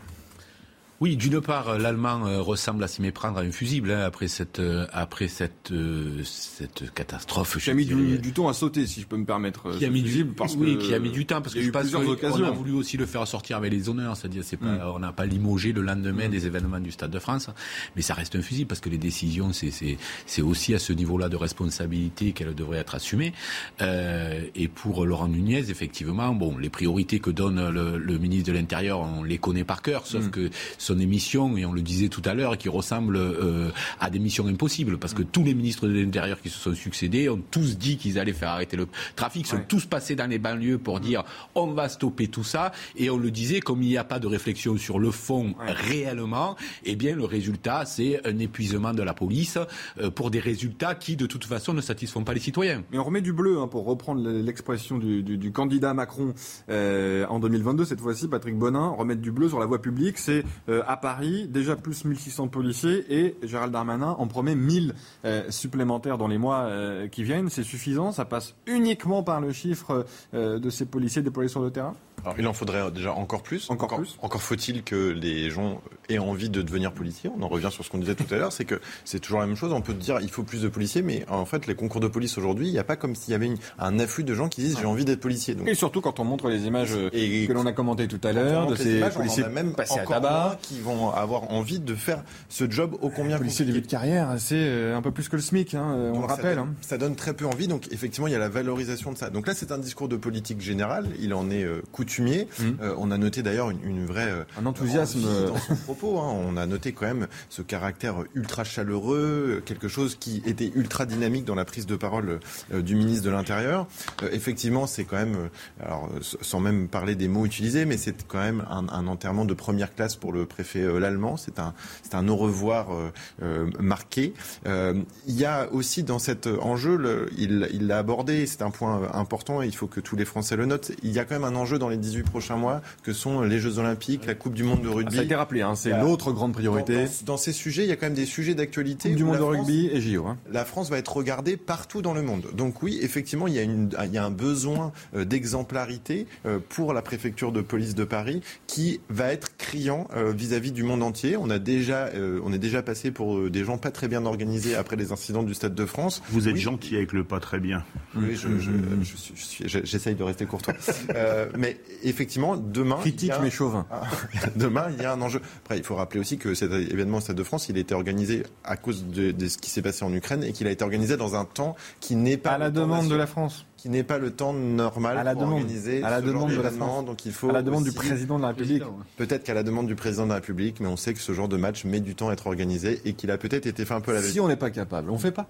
Oui, je, vous sens motivé par Non, mais c'est quand même euh, simple. je, pense qu'il y a besoin de, effectivement de. Ou alors, ou alors, ou alors, ou alors, on renforce les moyens. Et c'est peut-être la feuille de route euh, aujourd'hui dressée par Gérald Darmanin pour la Coupe du Monde de rugby qui arrive et pour euh, les Jeux Olympiques de 2024. Peut-être que ce qui s'est passé le soir des événements de la finale de la Ligue des Champions Stade de France nous a fait comprendre collectivement qu'on n'était pas prêt et que la feuille de route de Laurent Nunez aujourd'hui, et c'est peut-être pour ça aussi qu'intervient cette passation de pouvoir à Didier Lallemand, elle est claire, nette et précise. Philippe David, Patrick Bonin, il faut absolument retrouver de l'efficacité dans notre gestion de, l'ordre public. Et oui, juste un mot là-dessus. Laurent Nunez paraît aussi peut-être une personne euh, qui sera la bonne personne pour une raison un peu spécifique, c'est qu'on en veut aussi au préfet allemand d'avoir une communication ô combien violente, virulente, peu, euh, peu euh, gérée, peu maîtrisée. Et donc l'avantage de Laurent Nunez qui vient plutôt de, de l'équilibre à la fois de technique, il a été préfet, mais aussi d'un rôle politique, c'est de pouvoir avoir une communication plus arrondie,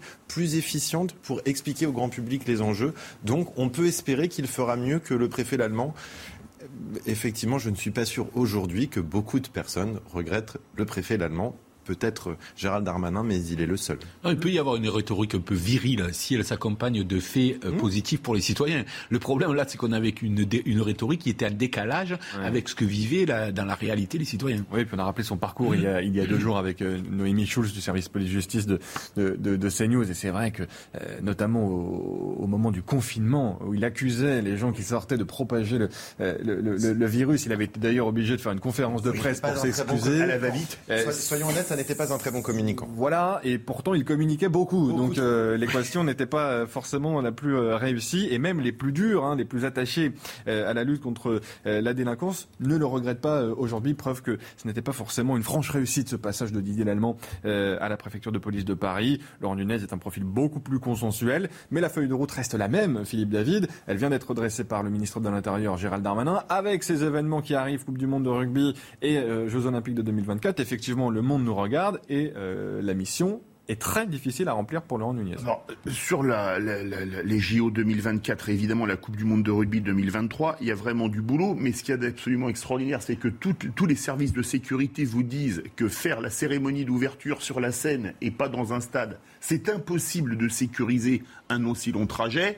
Et malheureusement, euh, on a, on a notre caprice, nos dirigeants font le précis, mais ce sera sur la scène, c'est novateur, c'est génial. Mhm. alors, je ne vous dis pas l'image de la France si pour la cérémonie d'ouverture, vous avez ce qui s'est passé lorsque le PSG version euh, Qatari, a fêté son premier titre de champion de mhm, France, avec tous les voyous qui étaient descendus au Trocadéro, qui avaient attaqué des bus de touristes asiatiques comme on attaquait les diligences au Far West, en prenant les bagages, les valeurs, les, objets de valeur, etc. Là, on sera la risée du monde entier le premier jour des JO. Inutile de dire que le nombre de médailles qu'on gagnera, médailles dont a parlé euh, Gérald Darmanin, ne comptera pas pour les, pour, pour les jours qui suivront, parce qu'on sera la risée du monde. Moi, ce que j'ai trouvé... Ne stigmatisons pas les, les supporters du Paris Saint-Germain, c'était. Mais c'était pas les supporters du PSG, c'était pas les supporters qui étaient descendus, inquiéter tout le monde. non, non, non, non. C'est que les supporters du Paris Saint-Germain n'y sont pour rien. Mais aussi, euh, c'était des. Je suis supporter du PSG. Ce n'était pas une critique. Ce n'était pas un propos frileux qui serait venu d'un supporter de l'OM. Je vous rassure. Il n'y en a pas, il n'y en a aucun sur ce plateau. oh, si peut-être Frédéric. Non, mais par contre, ce qui est assez amusant, là, on va pouvoir juger quelque chose beaucoup plus vite. Il a demandé d'éradiquer la colline du crack. Mmh. Et il a demandé l'expulsion de tous les délinquants étrangers. La colline du crack, ce ne sont que des délinquants étrangers, en plus en situation irrégulière. Ben là, on va voir si d'ici une semaine la colline du crack est éradiquée et tout le monde expulsé. Mais pour la troisième fois. Une fois, pour une fois, Gérald Darmanin ne se sera pas contenté de parler ou de tweeter, mais qu'il aura agi. C'est la énième fois qu'on dit qu'on va éradiquer la colline du crack. La dernière fois qu'on l'a fait, on l'a déplacé de 50 km. mais, oui, mais parce que ça ressemble. Et moi, je, parce que les gens ne sont pas dupes. Et en plus, ils sont intelligents. Si on leur explique, ils sont en mesure de comprendre. Euh, ça rejoint ce que vous disiez tout à l'heure sur les 15 000 places de prison. Au moment où Macron les annonce, il sait qu'il ne les construira pas. Donc, c'est ce type d'effet d'annonce-là, ce type d'annonce-là, évidemment, les gens ont le sentiment d'être pris pour des idiots et je pense qu'ils ont raison.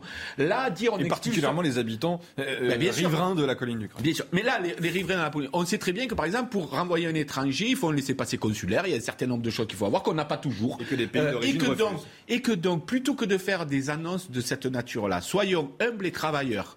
Voilà ce qu'on a envie de leur dire. Soyez humbles et travailleurs. Mais c'est pareil aussi pour l'accueil euh, euh, de Macron du, au, Stade de France de, ce match. S'il avait été humble, il aurait dit mais nous n'avons pas euh, les moyens de le faire en, trois mois, ce, que, ce, dont on aurait eu besoin d'un an ou de deux ans pour, pour préparer. Mais là, il y a un manque d'humilité. Je pense que très, il se caractérise par une chose, ce pouvoir, parce que la, situation est difficile et elle le serait pour n'importe quel gouvernement. Mais je pense qu'il y a un manque d'humilité. On l'a vu aussi pendant le Covid à certains égards. On l'a vu encore sur ce que dit Olivier Véran aujourd'hui, en nous infantilisant un peu. il y a vraiment ce manque d'humilité là. Il y a d'un côté, c'est ceux qui croient savoir, et dans les faits, ils ne savent pas puisque rien ne se résout. Et ensuite, les citoyens sont un peu infantilisés. Donc, de l'humilité, du travail, on a besoin de ça. Je pense que Nunez, d'ailleurs, à ce titre-là, peut correspondre euh, davantage au profil du travailleur modeste et avec euh, et qui soit pas là montrer les muscles tous les matins pour des résultats pitoyables. Et sans doute que cela se passe euh, désormais par aussi la recherche du compromis, notamment à l'Assemblée nationale avec les autres forces politiques.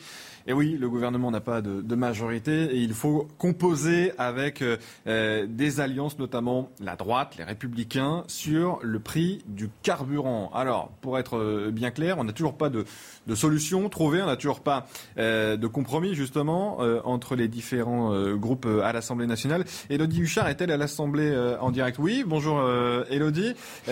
Où est-ce qu'on en est sur le prix de l'essence? On sait que les républicains voulaient bloquer le prix à 1,50€, le gouvernement était contre. Où est-ce qu'on en est aujourd'hui? Est-ce que les choses avancent, Elodie Eh bien oui, Loïc, les choses avancent. Alors les choses ne sont pas encore totalement terminées. On est en pleine négociation. Vous l'avez dit évidemment, pour la majorité, l'important c'est le compromis sur ce projet euh, de loi de finances rectificatif. Le gouvernement et la majorité est très inquiète. Une députée me disait, le vrai gros sujet c'est ce texte. Il peut être très compliqué pour nous. Est-ce qu'il faudra aller jusqu'au 49.3 C'est possible. C'est le texte de tous les dangers. Donc évidemment, pour éviter d'en arriver là, il faut trouver des alliances de circonstances et c'est du côté de la droite que regarde la majorité. Vous l'avez rappelé, initialement, la position du groupe des Républicains, c'était le litre de carburant à 1,50€. C'était notamment la proposition du président de groupe, Olivier Marlex, mais même en interne, ça tanguait un peu. Certains députés expliquaient que c'était beaucoup trop lourd à supporter pour les finances publiques et qu'ils n'arriveraient pas à défendre cette mesure. Donc finalement, on s'oriente sur une mesure à peu près équivalente à celle qu'on a actuellement, 18 centimes euh, de remise par litre. Les Républicains proposent 40 centimes de remise. Maintenant, on est dans le va-et-vient, chacun essayant évidemment de faire valoir son chiffre. Donc d'abord, il faut s'accorder sur le montant euh, de la remise. Mais Véronique Louvagie, qui suit ces négociations pour les Républicains, me disait tout à l'heure que nous sommes vraiment sur la voie du compromis. La majorité a découvert la discussion euh, parlementaire, même son de cloche du côté de la majorité. On explique qu'on est plutôt confiant. À l'inverse, évidemment, euh, la gauche s'élève contre cette mesure. Eux qui préféraient un blocage total des prix. Réponse de la majorité, le blocage total, ça ne marche jamais. Ce serait une mesure totalement hors sol. Merci beaucoup, Elodie Huchard, pour euh, euh, cet éclairage très précis de ce qui se passe euh, au sujet des, prix du carburant, sujet qui nous intéresse évidemment tous. En attendant que l'Assemblée nationale et les groupes se décident, le prix de l'essence est toujours aux alentours des 2 euros, Frédéric Durand. Oui, parce que ce qui serait peut-être Au litre.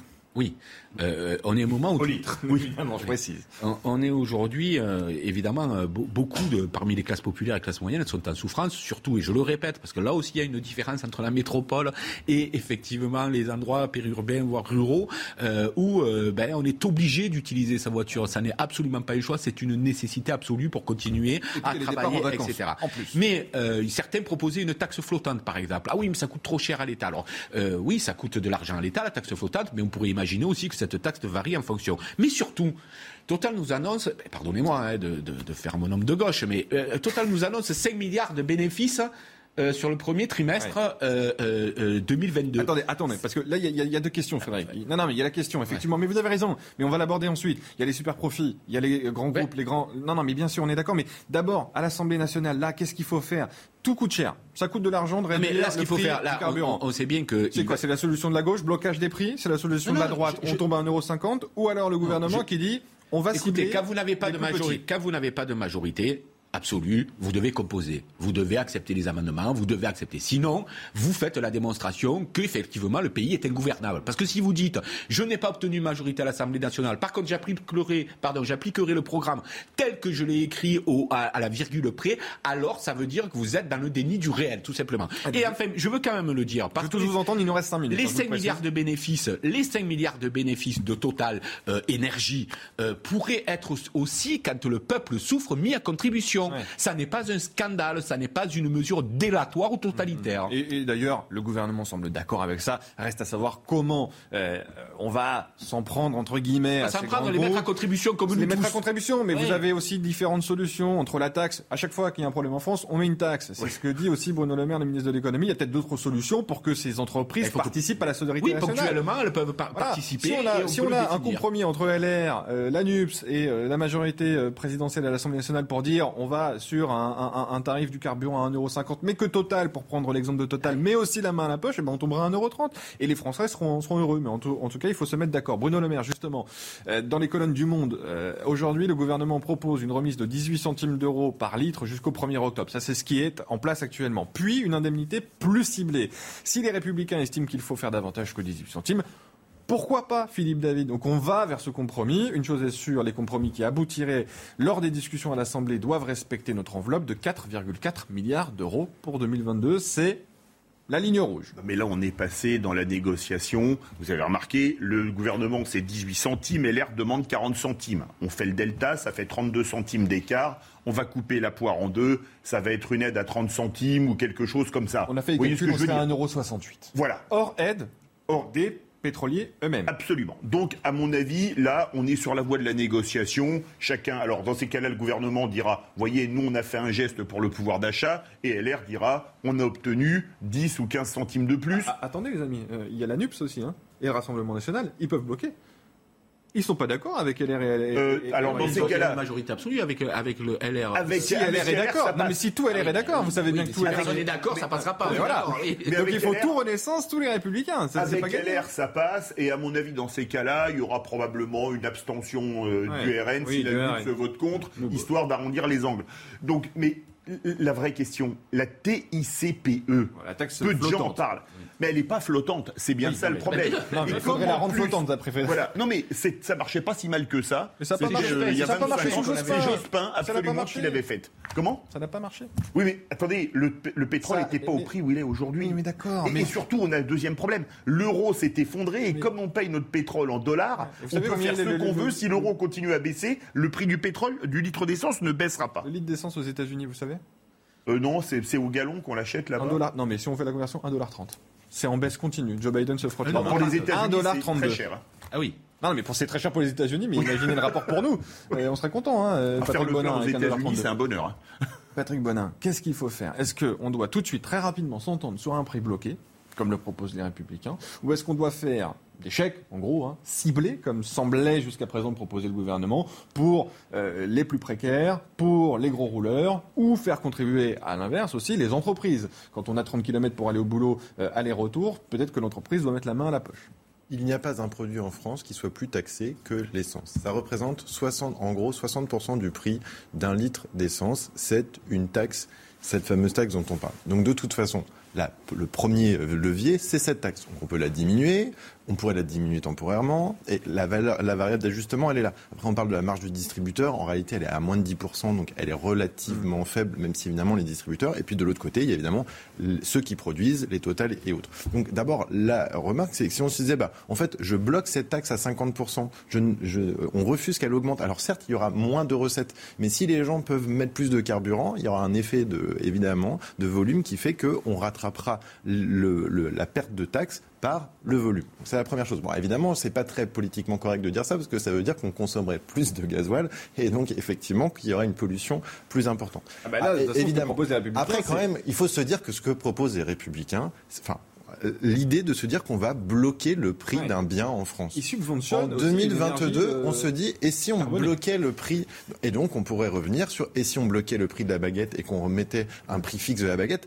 Alors, il y a des, gens qui sont des libéraux autour de cette table, donc je, je, je Là, vais pas, je- non, non, je ne me permettrai pas de cibler qui que ce soit, mais on est quand même dans un système où aujourd'hui, le système libéral de création et de gestion des prix avec de l'offre et la demande est tel qu'aujourd'hui, sur ce bien spécifique qu'est l'essence, il faut que l'État assume ses responsabilités jusqu'au bout. Ce qu'il faut, c'est pas bloquer le prix, il faut bloquer la taxe. Si je bloque la taxe, Vous n'êtes pas obligé de la bloquer, vous pouvez au moins la rendre flottante. Pour- Pourquoi oui, Raffarin- oui, pourquoi mais pour le grand public, c'est compliqué. Pourquoi Que la Raffarin- TVA ne s'applique pas sur la TICPE. Pourquoi- Oui, par exemple. 52 secondes. hein. Non, mais simplement, pourquoi Raffarin avait arrêté ce qu'avait mis en place Jospin? Parce qu'il disait finalement ça coûte 5 milliards d'euros par an à l'État et puis ça rapporte pas vraiment aux consommateurs. Ce qui est faux, à mon avis. C'était une excuse. Il faut Donc, aider les plus il faudra, démunis. il faudra Il faut aider ceux qui ont du mal à Ouais, payer mais- ce ben oui, prix de l'essence. Parce que demain, parce que c'est un effet cascade. Si demain les gens peuvent plus euh, aller travailler, il y aura, il faudra payer le chômage, il y aura plus de cotisations sociales, etc. Donc quand vous regardez Bah, aussi faisons un chèque les recettes essence. des caisses de l'État, Bah, faisons un Propose le gouvernement. oui, mais Ouais, on peut pas, on peut pas se Faisons ce chèque essence. Ben, Oui, sauf qu'en réalité, c'est. Ouais, Ah, c'est bon, vrai, mais Bah, quand que il va ça falloir tombe dans se la déclarer en octobre, je gagne tant, inégale Parce etc. qu'on ne fera pas l'efficacité. Exactement. Mais, si ça tombe vraiment dans la poche de celui qui en a besoin, ça sera peut-être la meilleure solution. Exactement. Mais vous savez aussi très bien, comme moi, que ça prend des mois parfois à recevoir ces chèques. Ça a été le cas notamment lors des primes Macron ou du chèque inflation. Excusez-moi, mais comme le disait justement Patrick, excusez-moi, le caviar est moins taxé que le carburant. quel est le roulé au produit caviar, décès la fin. Le moteur va pas aimer. Et ça vient de Russie et malheureusement il y a un embargo. Ou d'Iran, il y a peut-être aussi un embargo. Pas de chance pour les amateurs de caviar. excellent, d'ailleurs. Ah voilà, le caviar d'Aquitaine s'il l'a pas brûlé. Merci Frédéric Durand, merci, Philippe David et merci Patrick Bonin d'avoir participé à la première partie de Midi News. On marque une pause, on se retrouve dans quelques instants pour la suite de Midi News avec d'autres invités. Midi News, soyez les bienvenus si vous nous rejoignez. Nous sommes ensemble jusqu'à 14h. On reprend nos débats dans quelques instants. Mais d'abord, un point sur l'info. Et c'est avec vous, Audrey Berthaud. Notre sondage CSA pour CNews, près de 9 Français sur 10 sont pour la construction de nouvelles prisons en France. C'est 86%, vous le voyez, par tranche d'âge. Les moins de 35 ans sont à 83% pour, les plus de 50 ans à 88%. Par préférence politique, à droite, ils sont 87% pour et à gauche, 85%. Et puis cette euh, tuerie dans un village de l'Ain, un homme d'une vingtaine d'années a tué cinq membres de sa famille recomposée, dont trois enfants. Le forcené, armé d'un fusil et d'un sabre japonais, s'était retranché dans la maison familiale avant d'être abattu par le GIGN. Enfin, le dernier adieu à Ivana Trump, morte à l'âge de 73 ans le 14 juillet dernier. L'ancienne épouse de Donald Trump a eu droit à des obsèques en grande pompe hier à New York. Toute la famille Trump s'est réunie afin de saluer sa mémoire et ses trois enfants lui ont adressé un dernier hommage. Merci Audrey. À tout à l'heure pour un nouveau point sur l'actualité. Nous sommes avec Arthur de Vintrigan, cofondateur de l'Incorrect. Merci euh, beaucoup euh, d'être avec nous.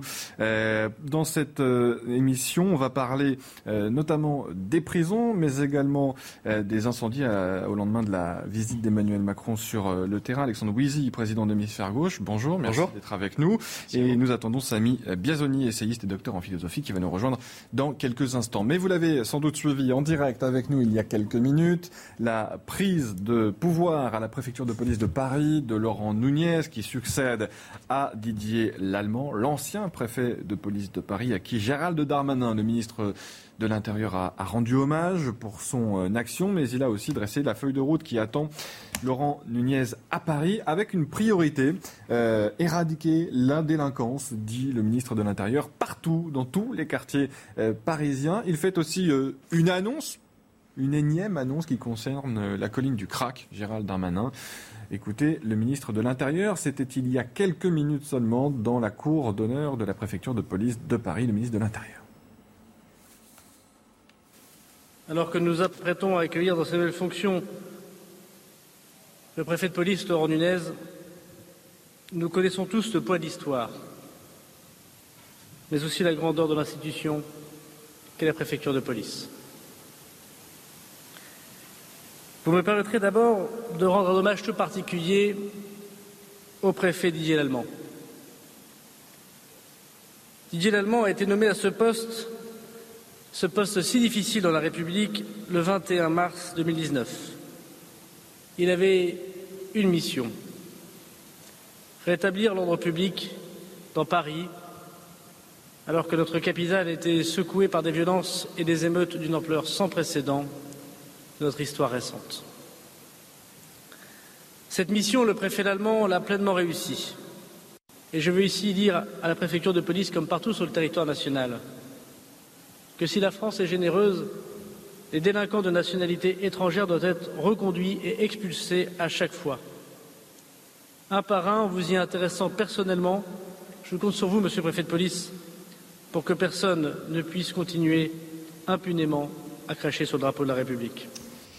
Voilà pour l'hommage rendu à, Didier Lallemand par Gérald Darmanin et la feuille de route dressée à Laurent Nunez, son euh, successeur. Euh, je vous parlais de la colline du crack parce que Gérald Darmanin euh, annonce aussi l'expulsion de tous les délinquants étrangers qui occupent ce, territoire depuis de nombreuses années maintenant, au plus grand dam des, riverains, bien entendu. Alexandre Ouizy, qu'est-ce qu'il faut selon vous penser de cette énième annonce de Gérald Darmanin concernant la colline du crack Bah, Écoutez, euh, elle, est, elle est toute fraîche, mais euh, c'est vrai que ce, ce sujet il revient euh, de manière périodique parce qu'il n'y a, pas de- il y a pas de solution miracle. C'est-à-dire qu'on est à la fois face à un problème de santé publique et un problème de sécurité publique.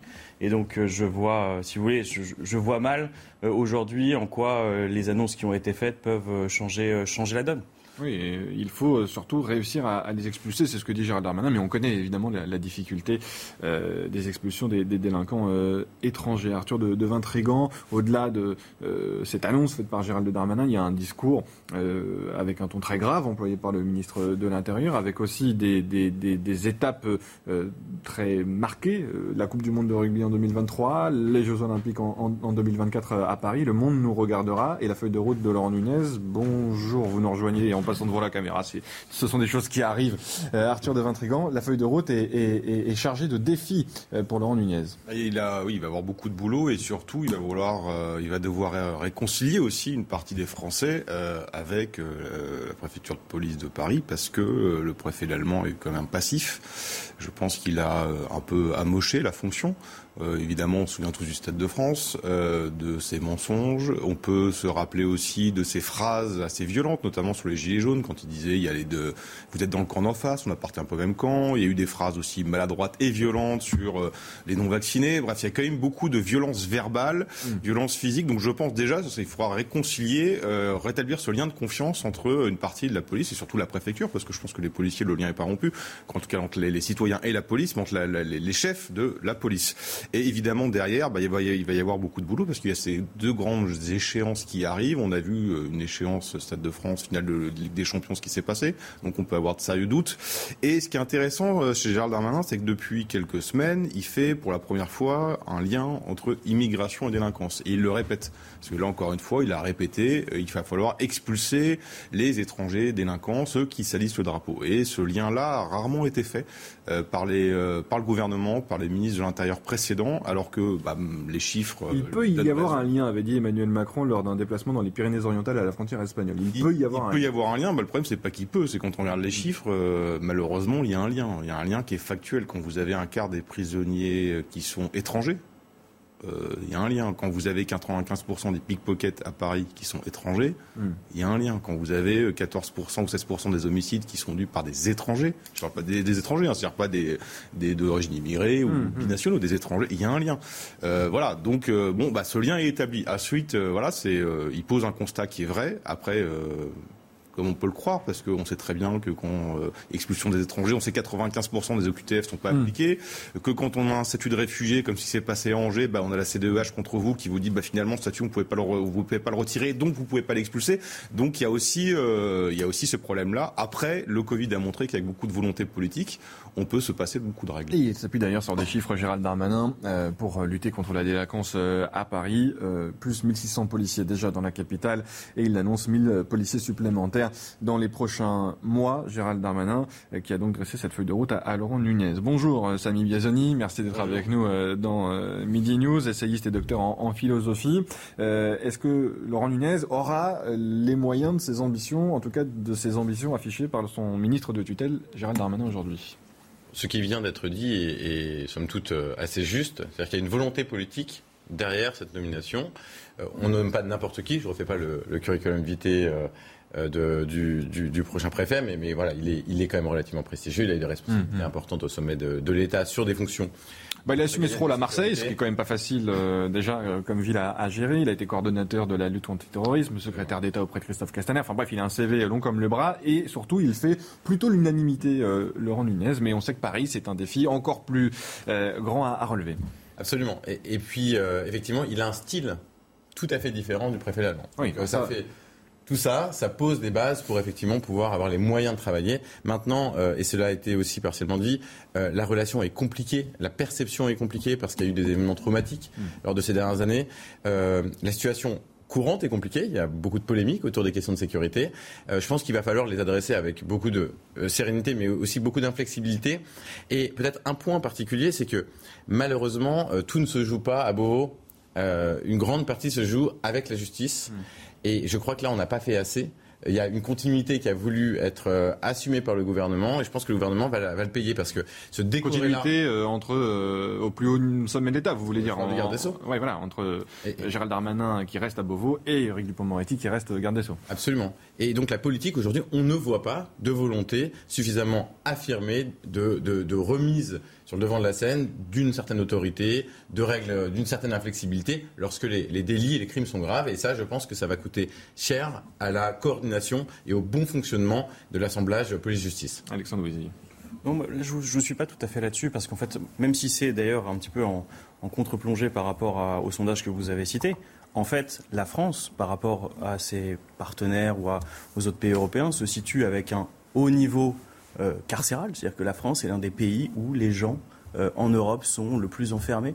Et peut-être qu'il y a une question à se poser qui est de dire est-ce que la privation de liberté euh, est aujourd'hui, alors bien sûr, elle est parfois indispensable pour les délits extrêmement graves, etc. Mais la prison, c'est aussi une école du crime aujourd'hui, pour un certain nombre de cas. Donc la question, c'est le taux de récidive est le plus élevé d'Europe. Exactement. Et donc la question, c'est est-ce qu'on peut pas se dire que enjoler les gens, c'est une vieille méthode, mais qu'on peut aussi innover un peu, avoir un peu mm. d'ingéniosité dans ce domaine pour trouver d'autres manières de punir et de réinsérer. Parce qu'en fait, la chaîne pénale, ça veut aussi dire à un moment se poser la question de la prison parce qu'il n'y a pas de laxisme carcéral en France. La France est un des pays, voire aujourd'hui le pays d'Europe, où le taux de détenus par rapport à la population est le plus élevé. Je vous signale que d'ailleurs, dans une vingtaine de minutes, on sera avec euh, Caroline Abadi, c'est une députée de la majorité, rapporteure de la commission d'enquête sur la politique pénitentiaire. Donc elle connaît évidemment le, sujet euh, par cœur. Avant de vous entendre euh, tous les deux sur le thème majeur de notre actualité aujourd'hui, ce sondage réalisé par les équipes de l'Institut CSA pour CNews en ce qui concerne la prison, on va regarder le reportage qui nous détaille justement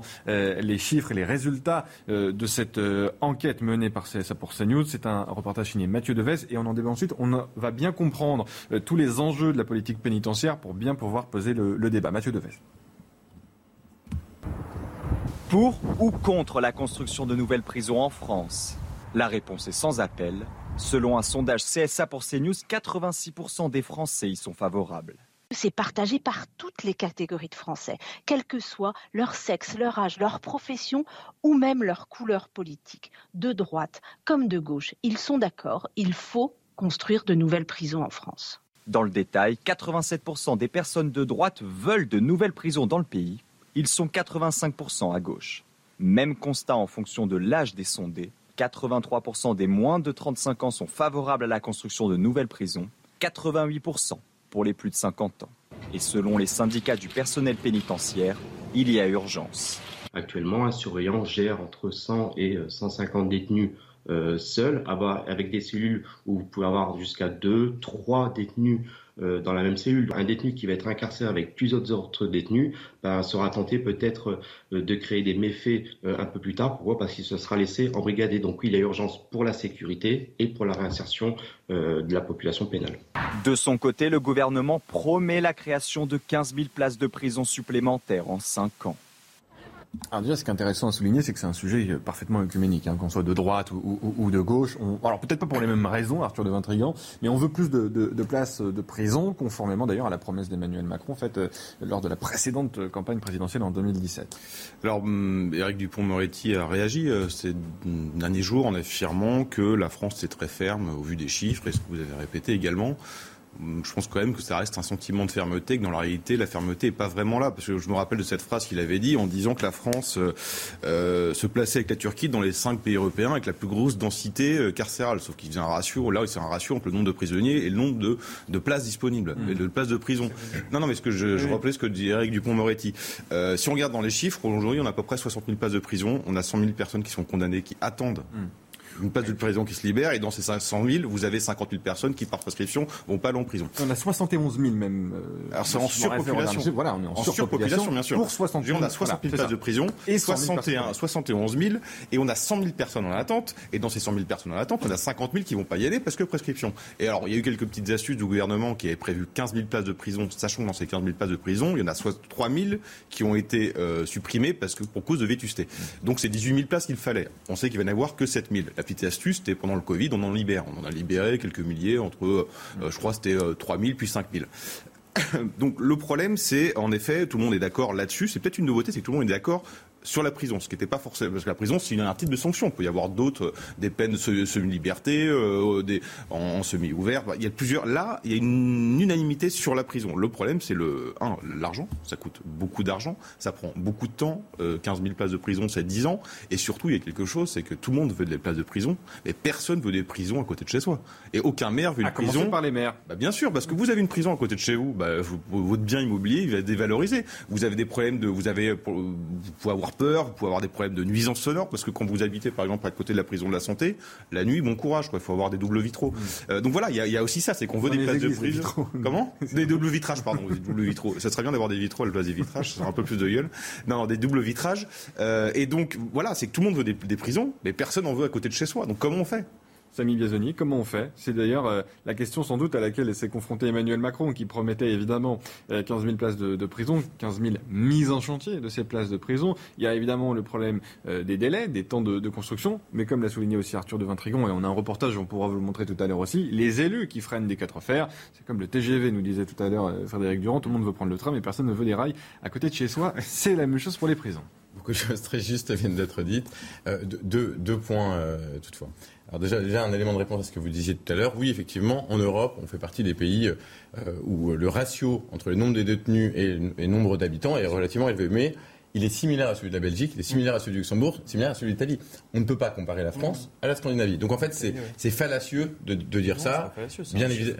Oui, oui, mais le- maintenant, un chiffre demande de mettre de l'intelligence dessus. L'intelligence demande de considérer le taux de, de délits et de crimes. Et le taux de délits et crimes, malheureusement, est plus élevé que dans les pays de comparaison. Donc c'est normal de trouver plus de gens enfermés. Bon, une fois qu'on a dit ça, euh, il y a beaucoup de problèmes et là on va se rejoindre.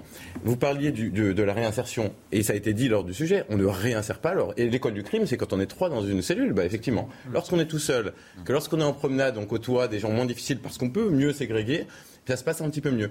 Lorsqu'on est moins nombreux dans une prison, on peut avoir plus d'ateliers de travail. Lorsqu'on est moins nombreux, on peut, euh, on a moins de mauvaises fréquentations. Donc c'est aussi ça l'enjeu de ces places de prison supplémentaires, c'est aussi de pouvoir traiter plus dignement les personnes qui y sont. On doit être inflexible sur la sanction, mais tout à fait humain sur la réalisation de la peine.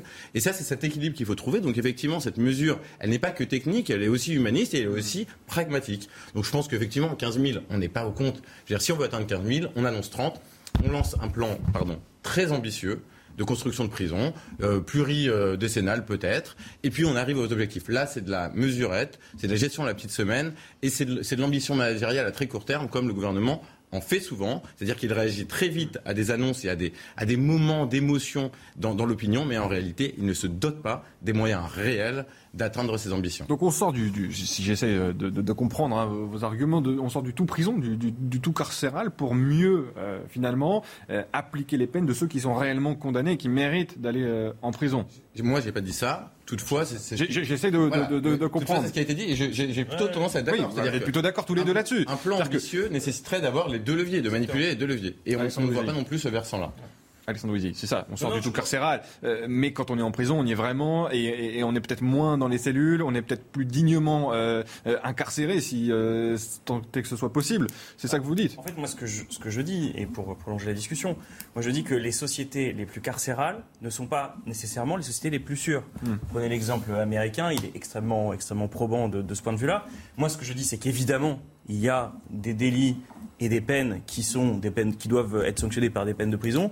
Mais je dis aussi, en effet, ce que, ce que vous disiez, c'est qu'en fait, s'il n'y a pas euh, un service de réinsertion digne de ce nom dans ce pays, s'il n'y a pas en effet des conditions dans les prisons, et là je vous rejoins et vous avez raison, qui permettent en effet d'avoir euh, des détenus qui sont de même niveau et qui sont ensemble, et d'éviter en effet que vous sortiez de prison et que vous soyez avec des taux de récidive qui sont les plus élevés d'Europe, et bien si vous n'avez pas tout ça, en fait, en effet, vous ne faites pas grand-chose. Et donc, il faut évidemment les, euh, ces deux leviers pour avancer. Et donc là, Arthur de Vintrigan, bah, vous évidemment, vous dites non, il faut. euh, Non, non, je dis pas ça. Je dis simplement, avant de penser réinsertion, je pense sécurité des concitoyens. Et que le problème, c'est qu'il y a les taux de récidive. Mais c'est la sécurité des Non, concitoyens. Il y a les taux de récidive, évidemment, mais vous avez plein de faits. J'appelle plus ça des faits divers, mais des faits de société, de personnes qui ont été condamnées, qui n'ont jamais fait de prison.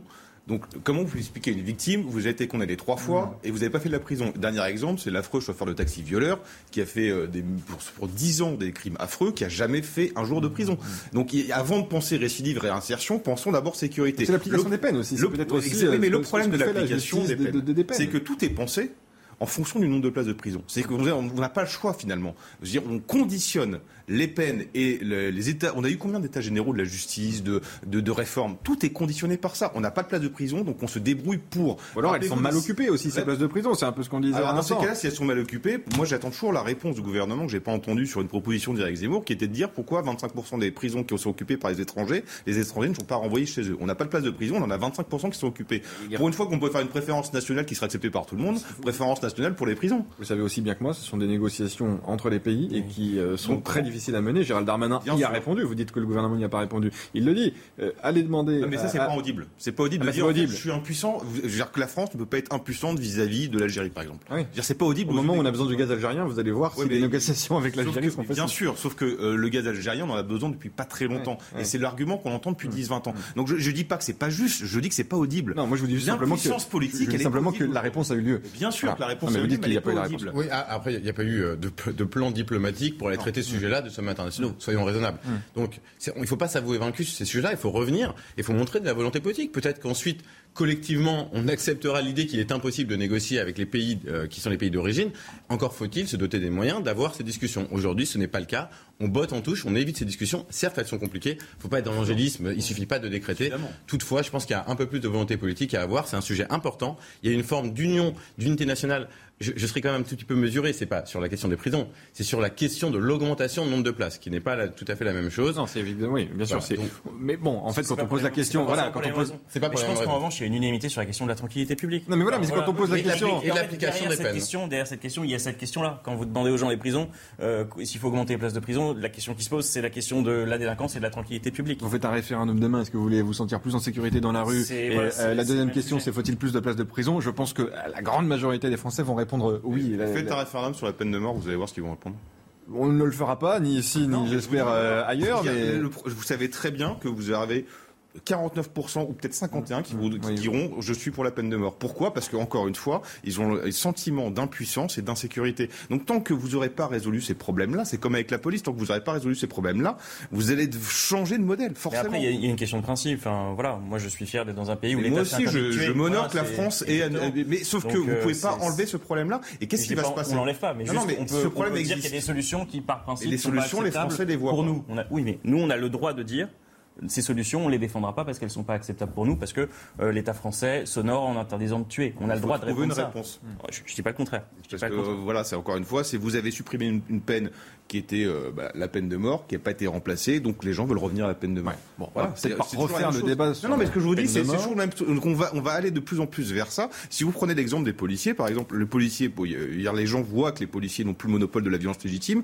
Qu'est-ce qui commence à se passer? Bah, Les gens commencent à pratiquer l'auto. Non, non, mais dans les faits, ils l'ont plus. Donc les gens commencent à pratiquer l'autodéfense. Donc en fait, vous allez à une américanisation de la société sur euh, la prison, sur la peine de mort, sur la sur la milice, sur tout ça. C'est à partir du moment où l'État ne garantit plus la sécurité, le- rappelez-vous, le citoyen délègue son pouvoir à un État souverain. Et si l'État ne garantit plus ça, il va se débrouiller tout seul. Et on sera d'ailleurs dans quelques instants pour vraiment y voir très clair sur ce sujet avec quelqu'un qui a travaillé euh, sur euh, les prisons. C'est la députée euh, Renaissance de l'Isère, Caroline Abadi. Elle était la ra- rapporteure de la commission d'enquête sur la, politique pénitentiaire. Donc on va vraiment y voir très clair avec elle sur ce sujet des prisons qui fait l'unanimité, on le sait bien. Mais le chemin pour accéder aux demandes des Français est parfois assez euh, difficile euh, à trouver. On marque une pause, on se retrouvera euh, donc dans quelques minutes avec cette députée et tous les trois pour parler encore une fois de ce sujet des prisons. Restez bien sur CNews, on, on se retrouve dans quelques instants. Bonjour à tous, merci de nous rejoindre sur CNews Midi News. On est ensemble jusqu'à 14h avec euh, mes invités qu'on retrouvera dans quelques secondes. Mais d'abord un point sur l'info et c'est avec vous Audrey Berthaud. Bonjour Audrey. Rebonjour Loïc. Changement d'air à la préfecture de police de Paris. L'ancien secrétaire d'État Laurent Nunez a été nommé hier en remplacement de Didier Lallemand. La passation a eu lieu vers midi. Écoutez un extrait de la cérémonie. Alors que nous nous apprêtons à accueillir dans ses nouvelles fonctions le préfet de police Laurent Nunez, nous connaissons tous le poids de l'histoire, mais aussi la grandeur de l'institution qu'est la préfecture de police. Vous me permettrez d'abord de rendre un hommage tout particulier au préfet Didier Lallemand. Didier Lallemand a été nommé à ce poste, ce poste si difficile dans la République, le 21 mars 2019. Il avait une mission rétablir l'ordre public dans Paris, alors que notre capitale était secouée par des violences et des émeutes d'une ampleur sans précédent de notre histoire récente. Cette mission, le préfet allemand l'a pleinement réussie. À Dijon, un policier a été agressé pendant une interpellation. Tout a commencé le 14 juillet dernier. Un homme se fait voler son scooter. Quelques jours plus tard, deux policiers de la BAC retrouvent le véhicule et son voleur présumé. Mais là, ça dégénère. Les détails de Yael Benamou. Ce policier au visage tuméfié a été passé à tabac à Talent près de Dijon. Dans la nuit de lundi à mardi, son collègue et lui, tous les deux membres de la brigade anticriminalité, retrouve un scooter dissimulé volé quelques jours plus tôt. Il décide alors de surveiller le deux roues à distance lorsqu'un homme s'approche pour le récupérer, puis tente de prendre la fuite lorsqu'il remarque les forces de l'ordre. En quelques secondes, le policier est projeté à terre, puis roué de coups le policier l'a rattrapé. Ces voyous à proximité ont profité de l'aubaine pour se faire du flic, ni plus ni moins, puisque lorsque notre collègue est tombé par le premier coup de poing qu'il a été porté par un voyou, ils se sont acharnés dessus. Voilà, donc on voit bien que la volonté, c'était de faire tomber le policier, ce qui est arrivé, et de le tuer. Une enquête de la sûreté départementale de Dijon a été ouverte pour retrouver les auteurs des faits. L'auteur présumé du recel du deux roues a lui été identifié. Il est connu des services de police. Le policier, blessé, s'est vu prescrire 21 jours d'ITT. ils ne sont pas fixés, mais ils sont presque sous contrôle. En Gironde, les incendies n'ont quasiment pas progressé cette nuit. Selon la préfecture, 20 800 hectares de forêt ont été détruits et plus de 36 000 personnes ont dû être évacuées. Le sous-préfet d'Arcachon, Ronan Lostic, a fait un point de la situation. Actuellement, je vous le confirme, le feu n'est absolument pas fixé aujourd'hui. Ça veut dire que nous considérons, euh, euh, nous considérons de manière objective qu'il y a toujours des risques de propagation, même si tel n'est pas le cas depuis euh, évidemment quelques, quelques jours ou quelques temps maintenant. Peut-être mon colonel sur, sur les précisions opérationnelles et techniques euh, en la matière. je ne referai pas euh, l'explication de la signification de ce qu'est un feu fixé.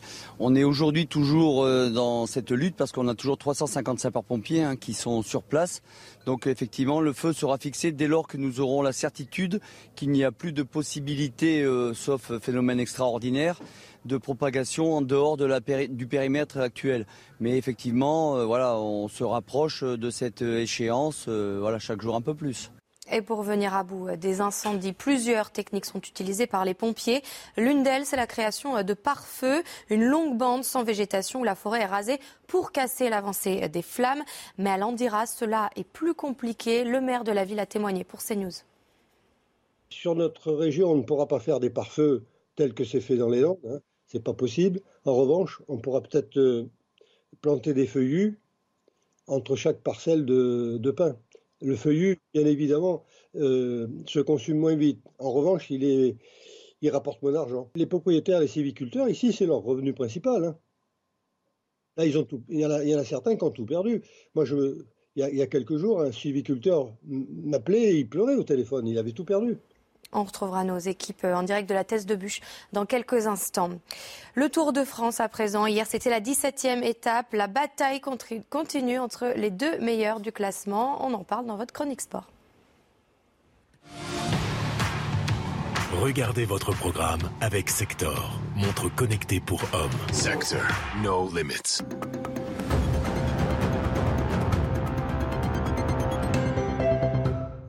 Après 50 km où le peloton a contenu différentes tentatives d'échapper, Thibaut Pinot et Alexei Lutsenko parviennent à sortir à l'approche de l'ascension du col d'Aspin. Les deux hommes sont tout de suite pris en chasse par un groupe de coureurs dont Romain Bardet. Guérin Thomas tente de perdre le moins de temps possible et trouve un drôle d'allié en la personne de Romain Bardet, les deux hommes étant encore à la lutte hier pour le podium avant la méforme du français. L'explication tant attendue dans la montée de Péragude entre les deux hommes forts de cette grande boucle a lieu. Vingard accélère en premier à 200 mètres de l'arrivée, mais au finish, Pogacar s'arrache et signe son troisième succès sur ce Tour de France. Vingard reste leader, mais concède 4 secondes à son dauphin grâce aux bonifications. Vous avez regardé votre programme avec Sector, montre connectée pour hommes. Sector, no limits. Voilà pour votre journal et cette euh, page sport consacrée au, Tour de France qui se termine euh, bientôt. Nous sommes toujours en plateau avec Samy Biazoni, essayiste et docteur en philosophie, Arthur de Vintrigan, cofondateur du journal L'Incorrect et Alexandre Wizy, président d'Hémisphère Gauche. Merci à tous les trois d'être parmi nous aujourd'hui. On parlait des, prisons avec ce sondage réalisé par l'Institut CSA pour CNews. 86% des Français sont favorables à la construction de plus de places de prison. Et nous sommes en direct de l'Assemblée euh, nationale avec Caroline Abadi, députée Renaissance de l'Isère, rapporteur de la commission d'enquête sur la politique pénitentiaire, un rapport que vous aviez rendu en janvier 2022 euh, tendant à la création d'une commission d'enquête visant à identifier les dysfonctionnements et manquements de la politique pénitentiaire française. Merci Madame la députée d'être avec nous. Vous allez nous euh, éclaircir sur ce sujet euh, compliqué, difficile à, traiter, mais qui, on, le voit, Madame la députée, fait l'unanimité parmi les Français. Hein, déjà, tous ou presque sont favorables, de gauche ou de droite, quand on lit bien le, sondage, à la création de, places de prison supplémentaires. On imagine que ça, ne vous étonne pas, mais cela répond aussi sans doute à, la promesse d'Emmanuel Macron en, en 2017 de construire ces 15 000 places de prison supplémentaires, promesse à ce jour inachevée. Oui, tout à fait. Ça répond à la promesse du président et également au budget que nous avons voté. Nous avions euh, promis 15 000 places sur deux quinquennats. Ce programme de ce plan historique de construction de places de prison euh, suit son cours. Nous sommes actuellement à 3 000 places construites. Nous arriverons à la fin de l'année à 7 000 places, donc fin 2022. Et puis euh, les 15 000 suivront, enfin les, 8 000 restantes suivront. Ce qu'il faut noter quand même sur les constructions de places, c'est pas de sortir de terre le plus, le plus difficile, c'est de trouver les terrains.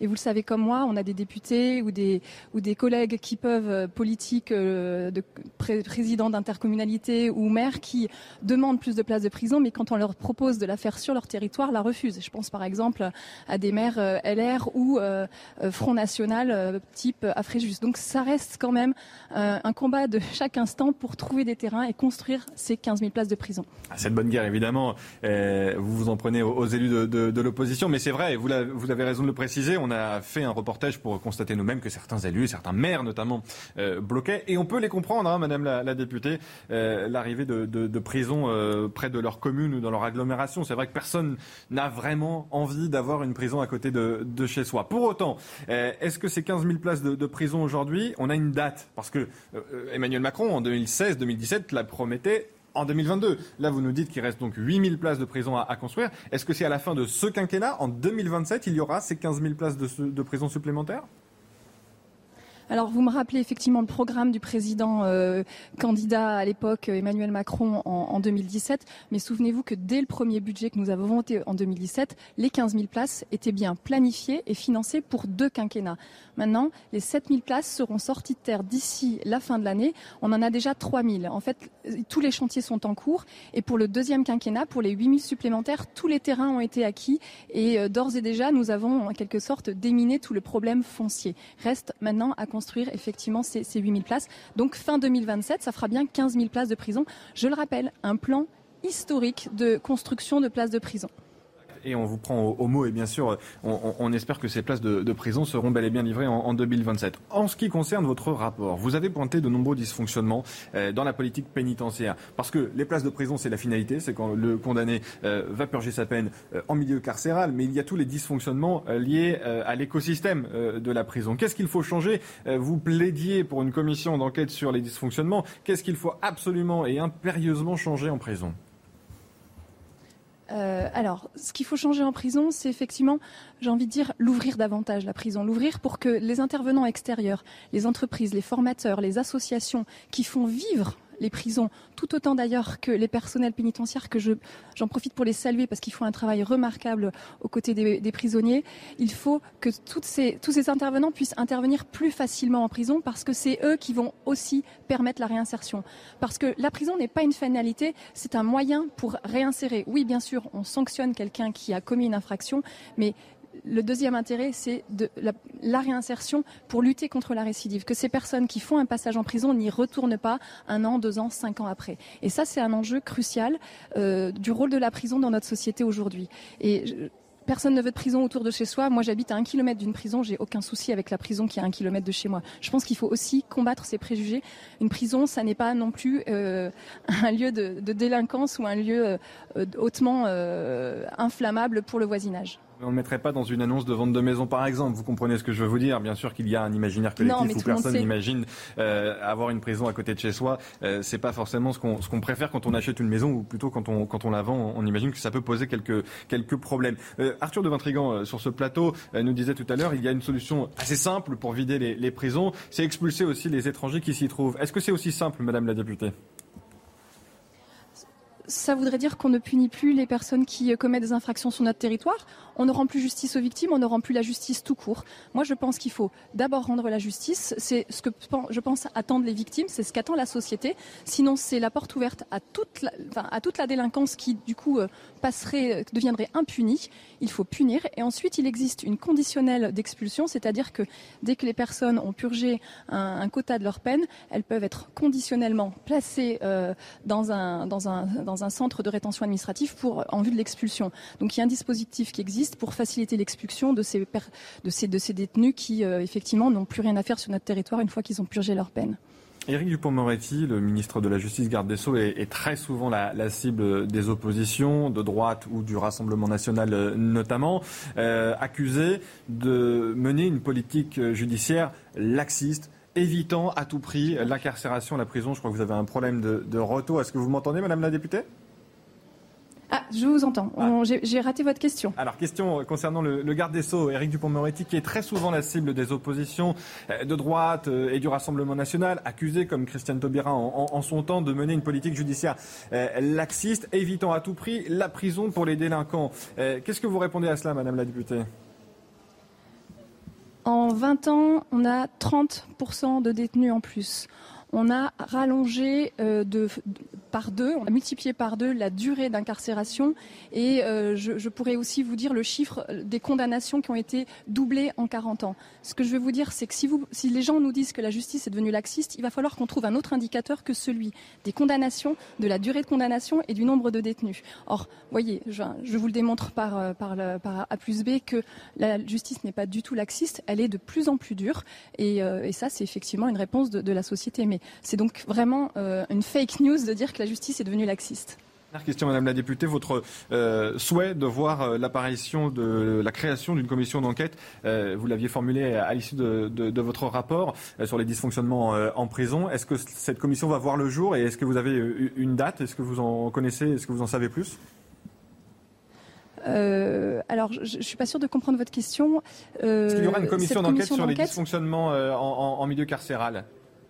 Ah, alors, pardon. Alors, elle a eu lieu, cette commission d'enquête. Elle s'est déroulée l'année dernière. Elle avait, été, euh, elle avait été créée à la demande du groupe républicain. Donc, euh, c'est une commission que j'ai rapportée, qui s'est réunie, qui a fait son travail d'audition et qui a rendu son rapport en, janvier dernier avec les, propositions que vous euh, pouviez tout à l'heure souligner. Autant pour moi. Je pensais que votre rapport avait précédé cette commission. En tout cas, merci beaucoup d'avoir été avec nous, de nous avoir apporté cet éclairage qui met en lumière ce sondage réalisé par l'Institut CSA pour, pour News, Les Français veulent plus de, places de, prison et vous promettez encore une fois la création de ces 15 000 places de prison supplémentaires euh, en France à la fin de ce quinquennat en 2027. Merci Caroline Abedi, merci d'avoir été avec nous en, direct euh, sur, euh, sur CNews. Arthur de Vintrigan, la députée a, notamment répondu à, votre interrogation en ce qui concerne les, les, détenus étrangers. Ce ne serait, à l'en croire, une manière de ne plus répondre finalement aux demandes des victimes et ne plus juger ces personnes en France et ne plus les incarcérer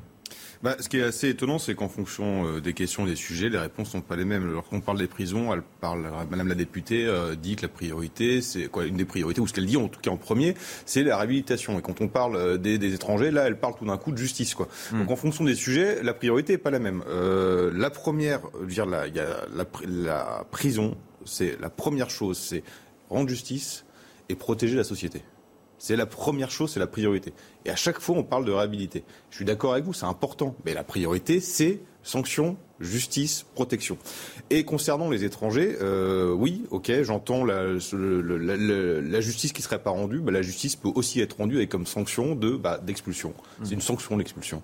Donc ça peut être, euh, ça peut être, elle peut être rendue comme ça. Et encore une fois, quand vous avez 25% des étrangers en prison et que vous savez que des gens ne vont pas en prison parce qu'on n'a pas cette place de prison, vous ne protégez pas la société, vous ne rendez pas justice aux prochaines victimes. Le problème, il est là. C'est une question de hiérarchie de priorité. Alexandre moi je, moi, je pense que pour le coup, la, députée avait des propos de sagesse et, que c'est plutôt de mauvaise foi de dire qu'elle n'a pas répondu aux questions que vous souleviez. C'est-à-dire que lorsqu'elle vous dit qu'il y a eu une augmentation de 30% des places de prison, lorsqu'elle vous dit que euh, la durée de détention a été multipliée par deux, elle répond à la question de euh, la disons, la, force de la réponse pénale. Et elle n'est pas en train de faire un pas de côté. C'est ah, pas vrai. Pas dit ça. C'est pas en fonction, elle, dit, les priorités sont différentes. On parle de prison, elle parle réhabilitation. On parle d'étrangers, elle, elle, parle de sanctions. tellement parlé de réhabilitation. elle, a parlé de, elle a parlé des deux. Enfin, moi, je ne trouve pas qu'elle ait parlé de réhabilitation. On hiérarchise toujours. Euh, ça, c'est le premier. Deuxième point.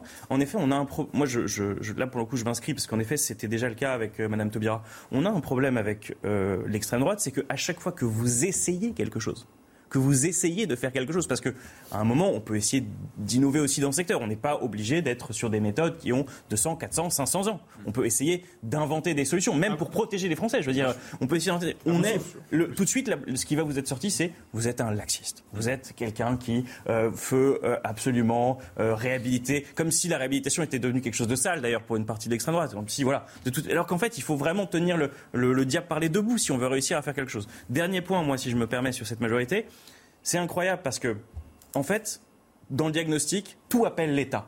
Tout appelle le renforcement de l'État. La question euh, des prisons. Euh, si vous prenez la question des transports, vous avez besoin du renforcement de l'État. Si vous prenez la question des, des vous avez besoin de renforcer l'État. Si vous avez les hôpitaux, vous avez besoin de renforcer l'État. Où sont les impôts pour pouvoir renforcer l'État?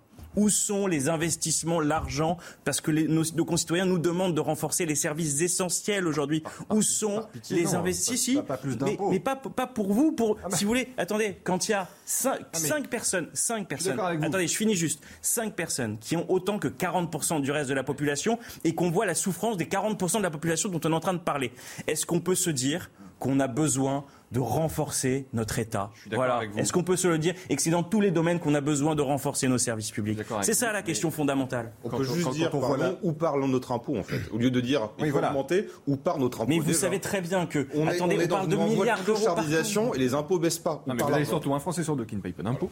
Euh, vous avez aujourd'hui une inflation euh, galopante. Vous avez des prix du carburant qui sont euh, plus de 2 euros. Vous n'avez peut-être pas commencé à augmenter les impôts, Alexandre Wizy. Mais ce que, enfin, encore une fois, la question c'est qui paye l'impôt et comment on paye l'impôt. Bah, attendez, vous, un Français sur deux. Mais vous pouvez me dire, en, fait, la réalité de ce qui se passe sur le marché de l'emploi, sur le marché des rémunérations, c'est que depuis 40 ans, les choses s'étirent. Donc pour un même système fiscal, lorsque les choses s'étirent, vous n'arrivez pas à capter et à ramener les inégalités à ce qu'elles étaient auparavant. Donc la réalité, c'est qu'on est un pays qui était une belle société en toupie, avec des classes moyennes nombreuses, la France des années 60-70, avec aujourd'hui une société en sablier, où le haut du sablier est minuscule et concentre des moyens extraordinaires, exceptionnels. D'accord? Et donc on a un État qui, pour essayer de s'en sortir, il fait quoi?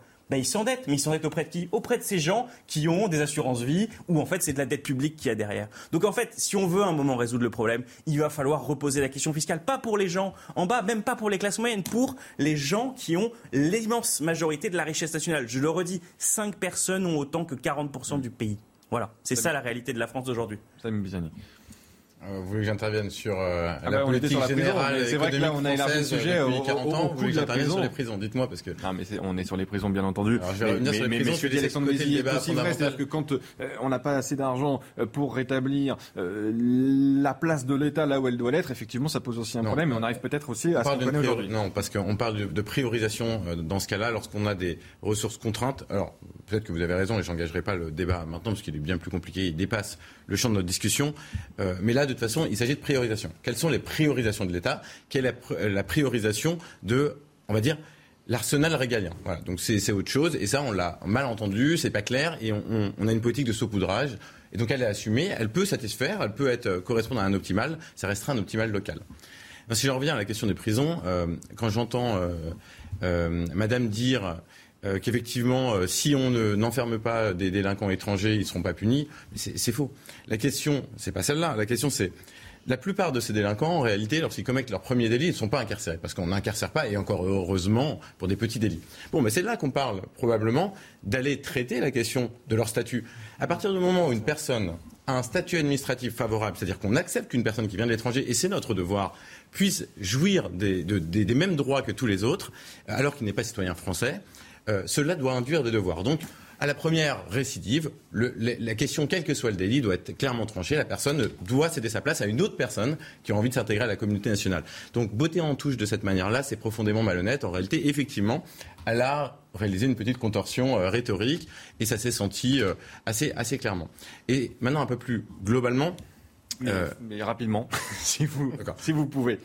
Alors très bien, je vais le faire très rapidement. Mais cette question des, des, moyens déployés, elle est très bonne. Ce qui me gêne dans le discours, c'est le manque de complétude. On ne peut pas traiter les, les, sujets de manière extrêmement segmentée. Donc là, on a une gestion managériale, on n'a pas une gestion politique de la question, une fois encore. Bon, juste un mot, parce que, juste parce que j'opinais du chef sur un truc qui était en fait pas ce que j'avais compris, donc je veux quand même le rectifier. C'est qu'en fait, je pensais que monsieur voulait dire qu'il fallait prendre les choses à la racine, c'est-à-dire dès les petits délits, hmm. avoir un traitement pour éviter qu'on passe au suivant. Et en fait, il parlait des étrangers pour les reconduire. Je voulais préciser cela quand même. Enfin, les deux. Eh ben, comme ça, je, voilà, je clarifie les deux. Il faut traiter plus sérieusement Quand on précise quelque chose, votre invité à côté précise encore quelque chose. Et en fait, on a quelqu'un qui nous attend, un policier, Christophe Pardier, délégué euh, départemental Rhône, UNSA euh, Police. Euh, merci beaucoup d'être avec nous. Vous avez eu au, moins l'occasion d'entendre ce débat qui vous concerne aussi, bien évidemment, en tant que policier. Nouvelle agression de l'un de, de, vos collègues, de trois de vos collègues hier. Messieurs, s'il vous plaît, de trois de vos collègues hier à Lyon. Gérald Darmanin leur a apporté euh, son soutien. Il tweet euh, tout à l'heure le ministre de l'Intérieur.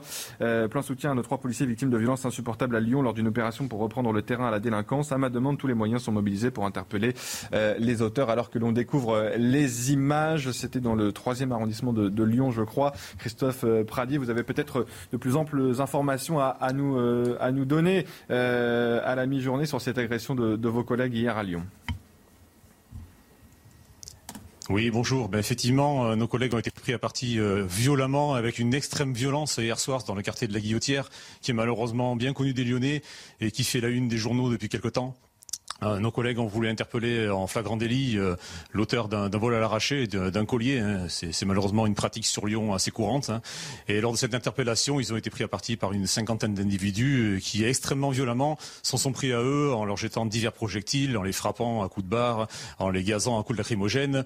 Ils ont malgré tout réussi à se réfugier, on va dire, si, c'est le cas, dans le petit casino qui était sur la place de, la Guillotière, pour, finalement ben, fuir, cette masse hostile Hein, qui s'en prenait à eux et, euh, et n'ont malheureusement pas pu non plus interpeller l'individu euh, qui était auteur de ce vol. Euh, c'est ce qui est malheureusement remarquable aujourd'hui. néanmoins, la sûreté départementale de Lyon a été saisie de cette affaire et je me fais fi de, de, leur activité et de leur réactivité et je suis sûr que dans les jours qui arrivent de nombreuses interpellations seront faites. Et pour l'UNSA Police, ce qui importe, c'est d'abord ben, d'avoir une pensée pour nos collègues qui effectivement ont été blessés, hein, puisque l'une d'entre elles a quand même 7 jours d'ITT et le deuxième collègue a 2 jours d'ITT. Hein. Mais ce qui importe pour nous, c'est que la justice a vite son travail, parce que nos collègues de la Sûreté départementale vont faire leur travail. Ces individus, on ne les lâchera pas, on va les retrouver, ils vont être identifiés, et malheureusement, enfin j'espère du moins, qu'on n'attendra pas 2027 pour les incarcérer.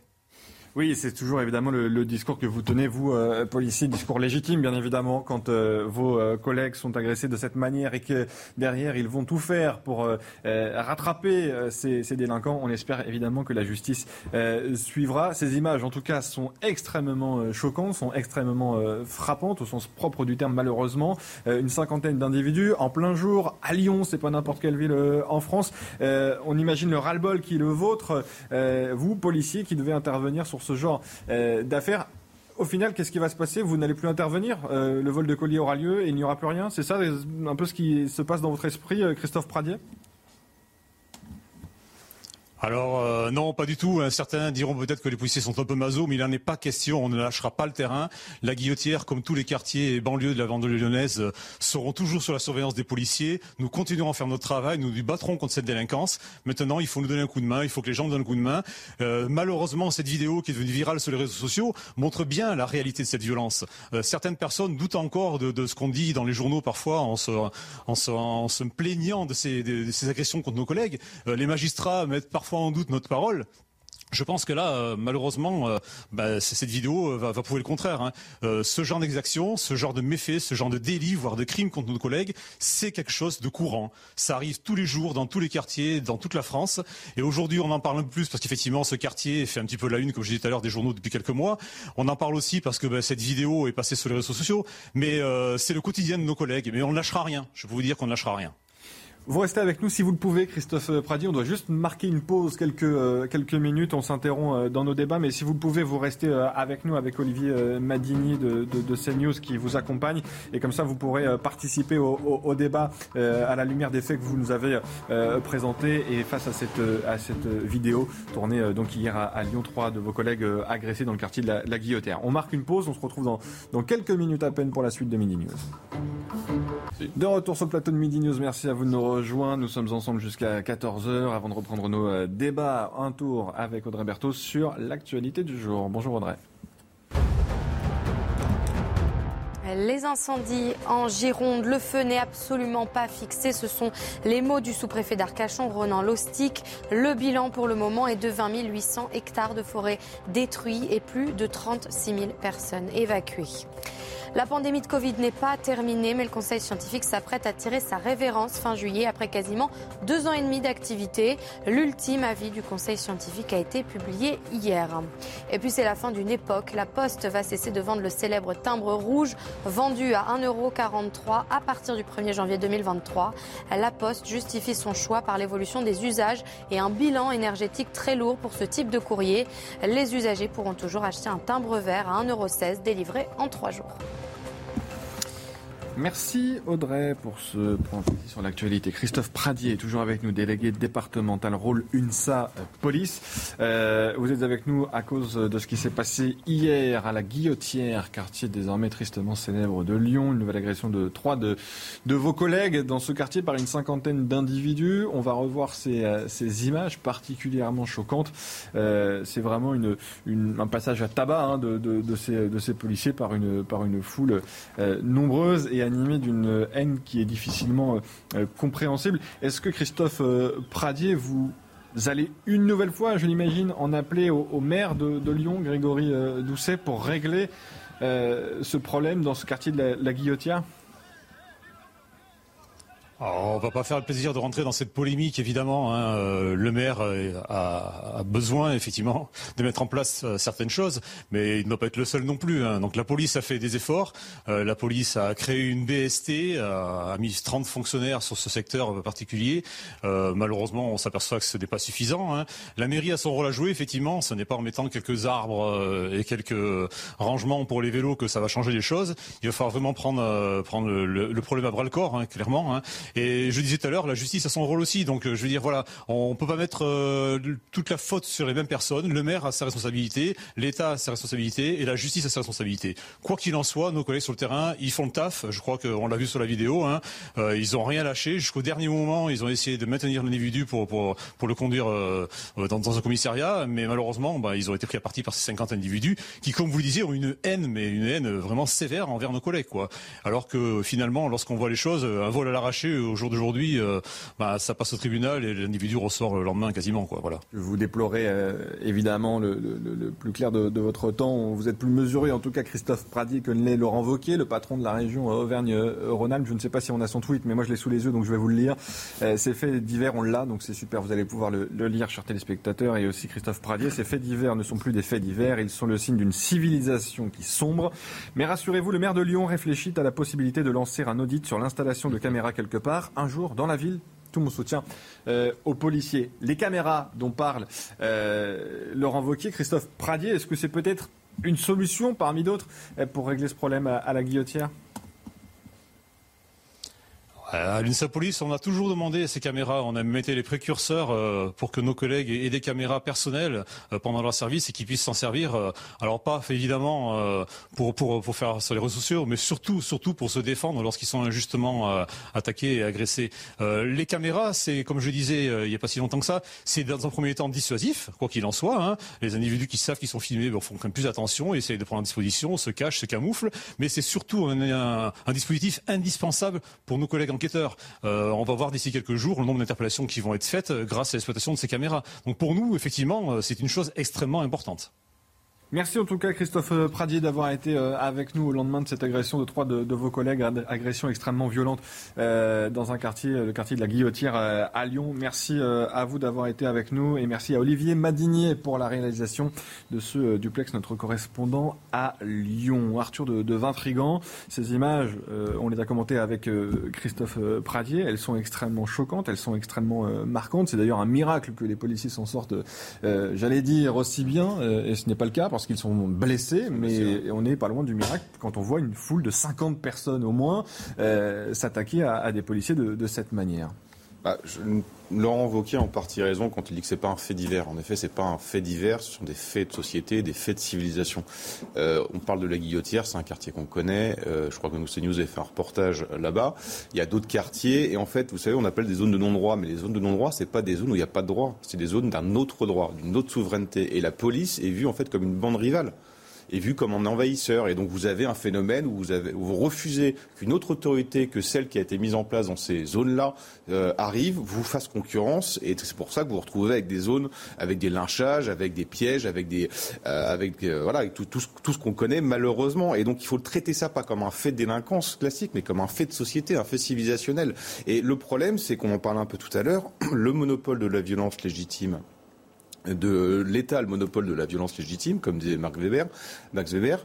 Euh, vous avez euh, le problème, c'est que ce monopole est tout le temps contesté. Il est contesté par une partie des politiques, il est contesté par évidemment des associations, par une partie des médias, euh, évidemment, et, et, même symboliquement par la justice aussi, malheureusement. Et vous dire que cette euh, légitime défense ne peut même pas s'appliquer dans, dans non, non, mais c'est c'est-à-dire que qu'est-ce que peut faire un policier face à une haine de 50 bah, personnes Justement, c'est pourquoi. Non, mais on n'est pas passé de rien à 50 mm-hmm. personnes qui lynchent un policier. Vous avez, je pense, une définition d'une autre souveraineté dans ces quartiers-là, et en plus une, une, autorisation de pouvoir contester la violence légitime, c'est-à-dire de l'État, la violence, l'usage de la violence par la police. Et rappelez-vous Clémentine Autain, le lendemain du second tour, qui explique que quand la BAC va dans les quartiers, c'est deux bandes qui s'affrontent. Dans tous les messages qu'on envoie, on conteste, on désacralise l'autorité de l'État. À vous désacralisez l'autorité de l'État, vous pouvez faire ce que vous voulez. C'est ça le problème. Et encore une fois, les conséquences derrière, c'est que lorsque les citoyens acceptent de déléguer à euh, l'État le pouvoir nécessaire pour garantir sa sécurité et que ça ne fonctionne plus, il va trouver un autre moyen de se défendre. Et ça se passe à Lyon, et les mots de l'ancien ministre de l'Intérieur et l'ancien et l'ancien maire de Lyon, euh, Gérard Collomb, résonnent aujourd'hui nous sommes euh, dos à dos et nous risquons dans quelques temps de nous retrouver face à face. C'est ce qui se passe euh, concrètement sur, euh, sur le terrain dans cette ville de Lyon. Samy Biazoni, les policiers pris violemment à partie et effectivement se retrouvent face à face et malheureusement pour eux en infériorité numérique et sans pouvoir finalement exercer leur métier. Il y a eu ces dernières années un délitement extrêmement important de la représentation de la figure du policier. Euh, il y a eu une absence d'affirmation de la légitimité de l'autorité, et il y a eu ce que vous décrivez très bien, c'est-à-dire l'affirmation contraire par une partie coupable euh, d'une responsabilité quasi systématique des policiers dès lors que les, les choses se passent pas très bien. Et ça, c'est coupable parce que ça, vient euh, créer cette dynamique d'affrontement entre la population et sa police, et on ne peut pas sereinement envisager qu'un pays, une grande démocratie comme la nôtre, puisse fonctionner de cette manière-là. Donc tout ça commence par une forme de réhabilitation et d'intransigeance par rapport à ces discours euh, qui sont inacceptables vis-à-vis des forces de l'ordre. Bien évidemment, il y a des brebis galeuses qu'il faut traiter, qu'il faut traiter extrêmement sévèrement parce qu'elles entachent l'image de la police au sein même de la police. À côté, de, cela, on doit l'union nationale derrière, nos forces de l'ordre, derrière nos pompiers, derrière les personnes qui sont en intervention et qui garantissent notre sécurité. Euh, la scène à laquelle on assiste là, alors c'est un, je ne veux pas euh, citer la polémique, c'est bien évidemment une scène qui prend la forme d'un lynchage les personnes visent à extraire une personne d'un contrôle. En fait, si vous regardez bien, euh, c'est pas un lynchage gratuit. Toujours est-il que c'est gravissime. Non, non, mais c'est c'est pour ça que je dis euh, c'est pas du tout pour euh, minimiser les choses, c'est pour expliquer les images. Elles sont mal interprétées généralement. Regardez bien ce qui se passe. c'est pour ça que les personnes arrêtent après, c'est pour ça qu'elles s'enfuient, bon, pour plein de raisons. Une fois que la personne est libérée, mais c'est inacceptable et ça se passe pas n'importe où. Ça se passe à la guillotière. Ce qui est dit par Laurent Wauquiez est tout à fait vrai. Euh, ce qui est dit, ce qui a été dit là par le, représentant syndical est tout à fait vrai.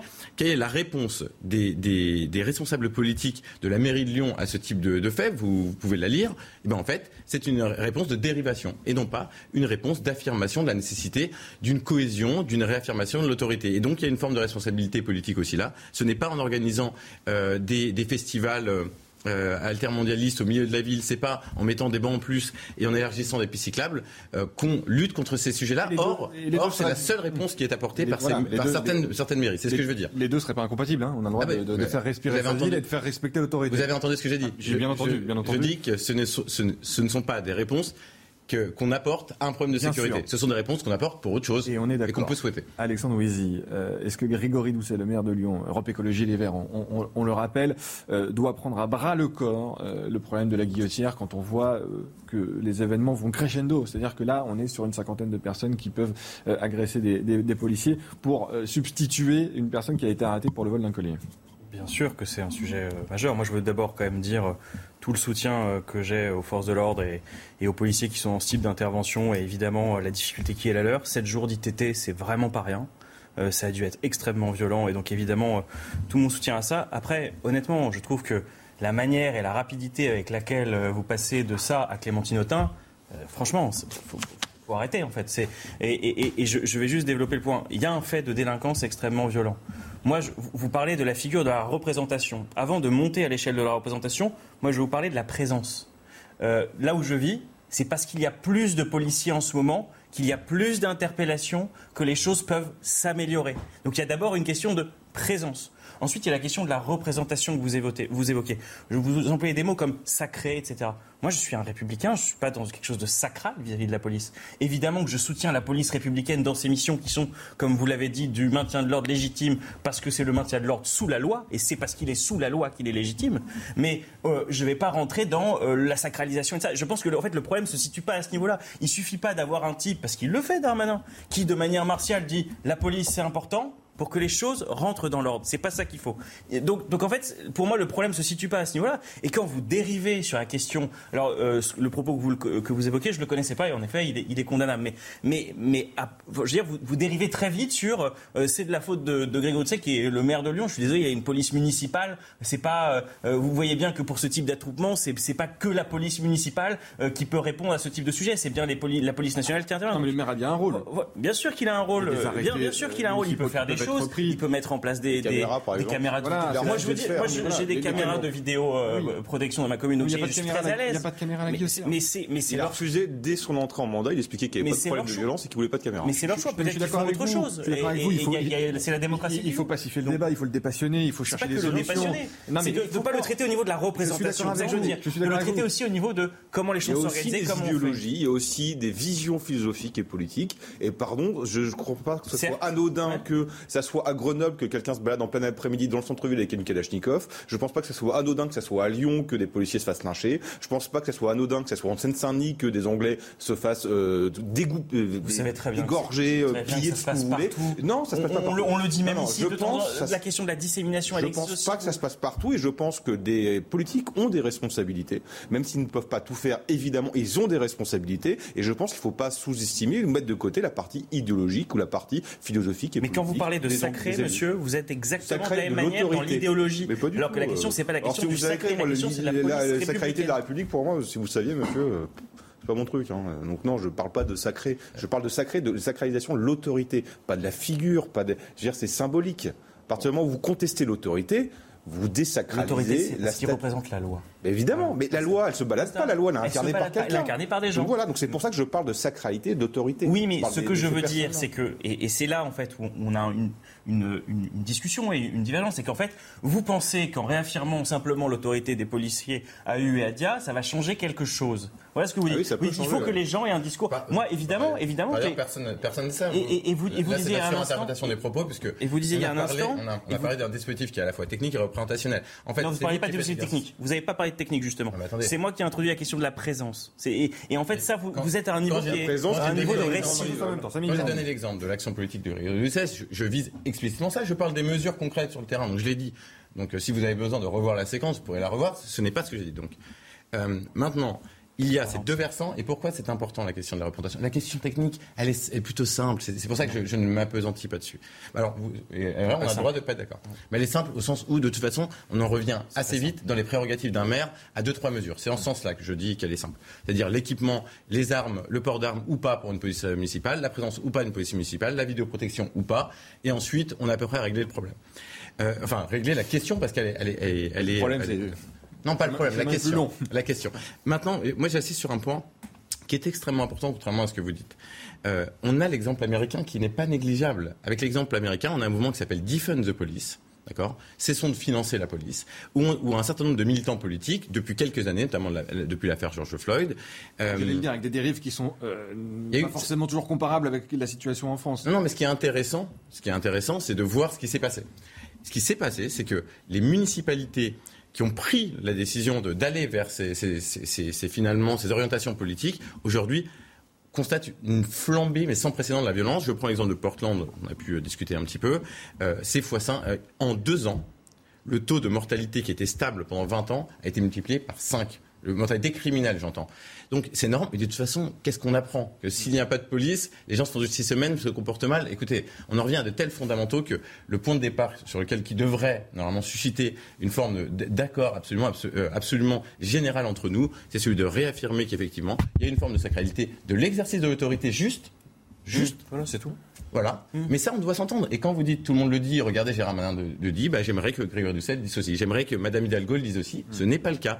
Donc il y a bien une question politique derrière ces sujets. Alexandre, vous n'êtes pas d'accord, mais. Euh, je suis pas d'accord de dire que Grégory Doucet ou Anne Hidalgo ne disent pas que la police a un rôle central et ne trouve pas. Euh, je vous montrer cette image à Anne Hidalgo ou à Grégory Doucet. Anne Hidalgo, ils vous diront la même chose que nous. Anne Hidalgo, Exactement. Anne Hidalgo, pour prendre l'exemple de la maire de Paris, a dû euh, se faire imposer la police municipale par le gouvernement, par l'État. Elle l'a bloqué pendant des années, vous le savez très bien l'arrivée de la police municipale à Paris. C'est un fait, ça existe. Grégory Doucet n'est pas euh, un fervent admirateur des caméras de vidéosurveillance dans sa ville à Lyon, à la Guillotière, et on répète à chaque fois en voyant ces images qu'il y a un problème dans ce quartier. Il n'y a toujours pas une réponse du maire dans ses prérogatives. Vous avez raison, tout ne vient pas du maire, mais il y a de l'idéologie là-dedans. Éric Piolle à, Grenoble euh, n'est pas forcément un grand partisan de la police euh, non plus. Donc il y a de l'idéologie. Et ceci dit, on peut aussi répondre, et vous avez raison, que Jean-Claude Gaudin a été maire de Marseille de droite pendant 20 ans et Marseille n'est pas le territoire le plus calme de la République aussi. Mais on ne peut pas nier qu'il y a de l'idéologie politique chez certains maires en France. Oui, mais l'idéologie politique ne veut pas dire le désintérêt par rapport à la question sécuritaire. Alors qu'est-ce qu'on fait avec la Qu'est-ce que Grégory Doucet doit je, faire Je suis pas maire de Lyon, d'accord et, vous non plus. En fait, euh, on connaît pas. mais, je vous donne un exemple parce que vous dites. Bah, la question technique, elle est simple. Je, je vous donne un exemple. Par exemple, dans certains quartiers où il peut y avoir, moi j'en connais, du rodéo urbain, des choses comme ça. Le renseignement va être plus efficace que telle ou telle autre procédure parce qu'après, les policiers peuvent venir, ils peuvent ensuite intervenir, etc. En fait, la question, elle n'est pas simple. Et, et je ne sais pas que si peut-être qu'il il pense que les, caméras de vidéo protection ne sont pas une solution en civil, mais peut-être qu'il a proposé autre chose. Et là, en effet, je, reconnais que je, ne connais pas ce que fait. Je, mais, bah voilà, vous savez mieux que moi, alors peut-être, mais, je, ne le, connais pas. des spectacles artistiques pour réconcilier. Euh, c'est pas une blague, c'est vrai. Pour le coup, c'est vous relisez les comptes rendus de la mairie pour réconcilier la, les, mais je suis pas son avocat, police avec les, citoyens. Bon, pardon, c'est voilà, c'est. Pardon, c'est ce qu'il a proposé. Moi, j'attends qu'il me propose autre chose. Voilà. Comme à Paris, lorsqu'il y a eu la question des nuisances, on a fait patrouiller des clowns. D'ailleurs, le dispositif a été arrêté, jugé inefficace par la mairie elle-même. Vous voyez, si est-ce qu'on est d'accord que la pas, pardon, mais vous avez des questions, vous avez raison, c'est la présence. On peut pas être La présence, elle est là dans le quartier de la Voilà. J'espère. Je sais que vous n'êtes pas. Si on a des policiers agressés, c'est qu'ils étaient présents sur les lieux. Donc la présence, elle est là. On est d'accord. Juste un point. Et sur la police municipale à Paris, il y a quand même un sujet, et je le dis alors que j'ai une police municipale, qu'on en a une depuis longtemps, etc. Il y a quand même un sujet du déport des missions de l'État. Mm. On ne peut pas faire comme si ce n'était pas un sujet. Et qu'en fait, la police municipale est souvent un pis-aller pour euh, contrer l'absence de l'État. C'est ça la réalité voilà, c'est ça la réalité. Que la capitale n'ait pas de police. Enfin, mais euh, vous savez historiquement pourquoi euh, aussi euh, il n'y a pas eu de police à Paris. Enfin, c'est pas non, plus totalement un hasard si il y avait l'endroit de... où il y a les institutions de la République, le maire n'a pas une police. Il n'y avait, pas de maire non plus. Justification historique. Les temps ont changé. donc aujourd'hui il y a un maire. Mais il n'empêche que je trouve que c'est une question pas complètement simple, la question de la police municipale à Paris. Non, bien sûr, et on n'était pas sur celle-ci à l'origine, mais plutôt sur ce qui se passe à Lyon et ce fléau des policiers agressés. Il va falloir réagir, il va falloir trouver des solutions. Euh, évidemment, dans un débat le plus euh, pacifique et apaisé euh, possible, si tant est que ce soit encore possible de le faire. Il nous reste trois minutes et je voulais quand même vous parler du, prix des carburants parce que là, vraiment, ça concerne tous les Français, ou presque, tous les Français qui possèdent une voiture et qui en ont besoin. L'essence aujourd'hui, ça coûte à peu près 2 euros le plein, quelle que soit la, la, voiture, et parfois on ne peut même pas aller jusqu'au bout du, du, réservoir tellement ça coûte cher. Et donc, l'Assemblée nationale étudie cette loi pouvoir d'achat. Le gouvernement voulait cibler les aides sur les plus précaires, sur les plus gros rouleurs ou en mettre à profit les, entreprises. Des républicains proposent une autre mesure, celle du blocage des prix à 1,50€ le litre. Les deux camps semblent vouloir s'entendre sur un rabais généralisé d'une trentaine euh, de centimes pour arriver, d'après nos calculs, à 1,68€ le, le litre pour l'ensemble des Français sur une période donnée. Euh, Alexandre Louisy, est-ce que ça vous paraît être une bonne solution pour enfin faire baisser le prix du carburant? Déjà, je trouve que c'est en fait, assez logique que euh, la République en marche et les républicains trouvent des terrains d'entente, parce qu'en fait, c'est eux, évidemment, qui ont la vision la plus proche et que, en fait, les majorités de projets, elles vont beaucoup se nouer autour d'eux. Nous, on, a dit les choses très clairement du, côté de, du côté de la gauche. En fait, nous, le sujet, c'est d'abord le sujet des salaires. Mmh. C'est-à-dire que si vous voulez aider les gens, c'est d'abord le sujet des salaires. Et c'est pas l'État qui a le chéquier de la République qui peut en permanence et en permanence pour le coup sur ce type de mesures euh, être sur le point. Donc nous, on est sur une question plus générale, plus structurelle en fait, qui est de dire il faut qu'on augmente le salaire des gens pour qu'ils puissent vivre dignement. Mmh. Donc euh, évidemment que euh, c'est bien que les qu'il y ait une, une, mesure temporaire qui puisse aider la population, mais il faut du structurel. Samy Biazoni. Alors, on ne va pas refaire euh, le débat global, euh, une fois encore, d'économie de, générale. Euh, mais le problème des salaires, c'est que c'est un facteur inflationniste. Sinon, on le ferait.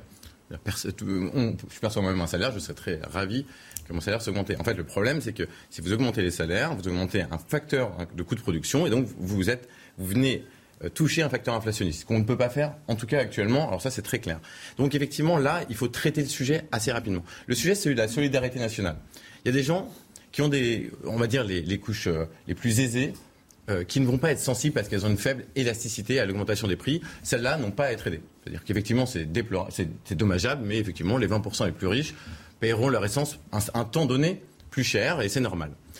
En contrepartie, ceux qui ont une nécessité d'utilisation, je pense notamment aux territoires ruraux, je pense à un certain nombre de personnes qui travaillent loin, euh, qui ont des délégués, qui ont, des missions de service public. Ces personnes-là doivent être aidées aussi longtemps qu'il le faudra. Alors, on est dans une situation particulière. Je parle bien en contexte de crise. Hein. Si, si euh, l'énergie en venait à coûter systématiquement, en tout cas si le pétrole en venait à coûter 2 euros le baril, 2 euros le baril pendant 30 ans, ça serait une nouvelle situation, on la traiterait différemment. Toujours est-il que là, on connaît les facteurs inflationnistes, ils sont notamment liés au conflit euh, qu'il y a en Ukraine, donc il faut que l'État joue son rôle, et, son rôle, c'est d'être le transmetteur de la solidarité nationale, c'est qu'effectivement, on puisse aujourd'hui aider ceux qui ont besoin de se déplacer. Pour le reste, malheureusement, on, affronte un choc pétrolier d'une nature différente du, grand choc pétrolier de 73, mais sans un, il va falloir euh, euh, traiter le sujet comme tel, comme un sujet économique. 2 euros le baril, on aimerait bien. J'ai dit 2 euros le litre, non 2 euros le baril, vous avez dit. Ça, ça réglerait bien les problèmes. 2 euros le litre. 2 euros le litre, malheureusement, en ce moment-là. Je suis désolé, Arthur de, de Vatrigan.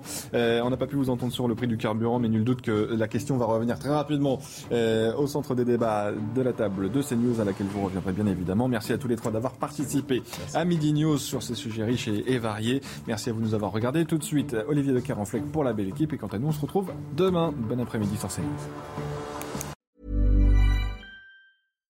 When you make decisions for your company, you look for the no-brainers. And if you have a lot of mailing to do, stamps.com is the ultimate no-brainer. It streamlines your processes to make your business more efficient, which makes you less busy.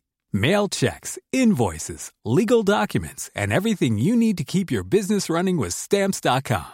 Seamlessly connect with every major marketplace and shopping cart Schedule package pickups and see your cheapest and fastest shipping options from different carriers with rates up to 89% off USPS and UPS rates. And with the stamps.com mobile app, you can take care of mailing and shipping wherever you are. Make the same no-brainer decision as over 1 million other businesses with stamps.com. Sign up with code program for a 4-week trial plus free postage and a free digital scale. No long-term commitments or contracts. That's stamps.com.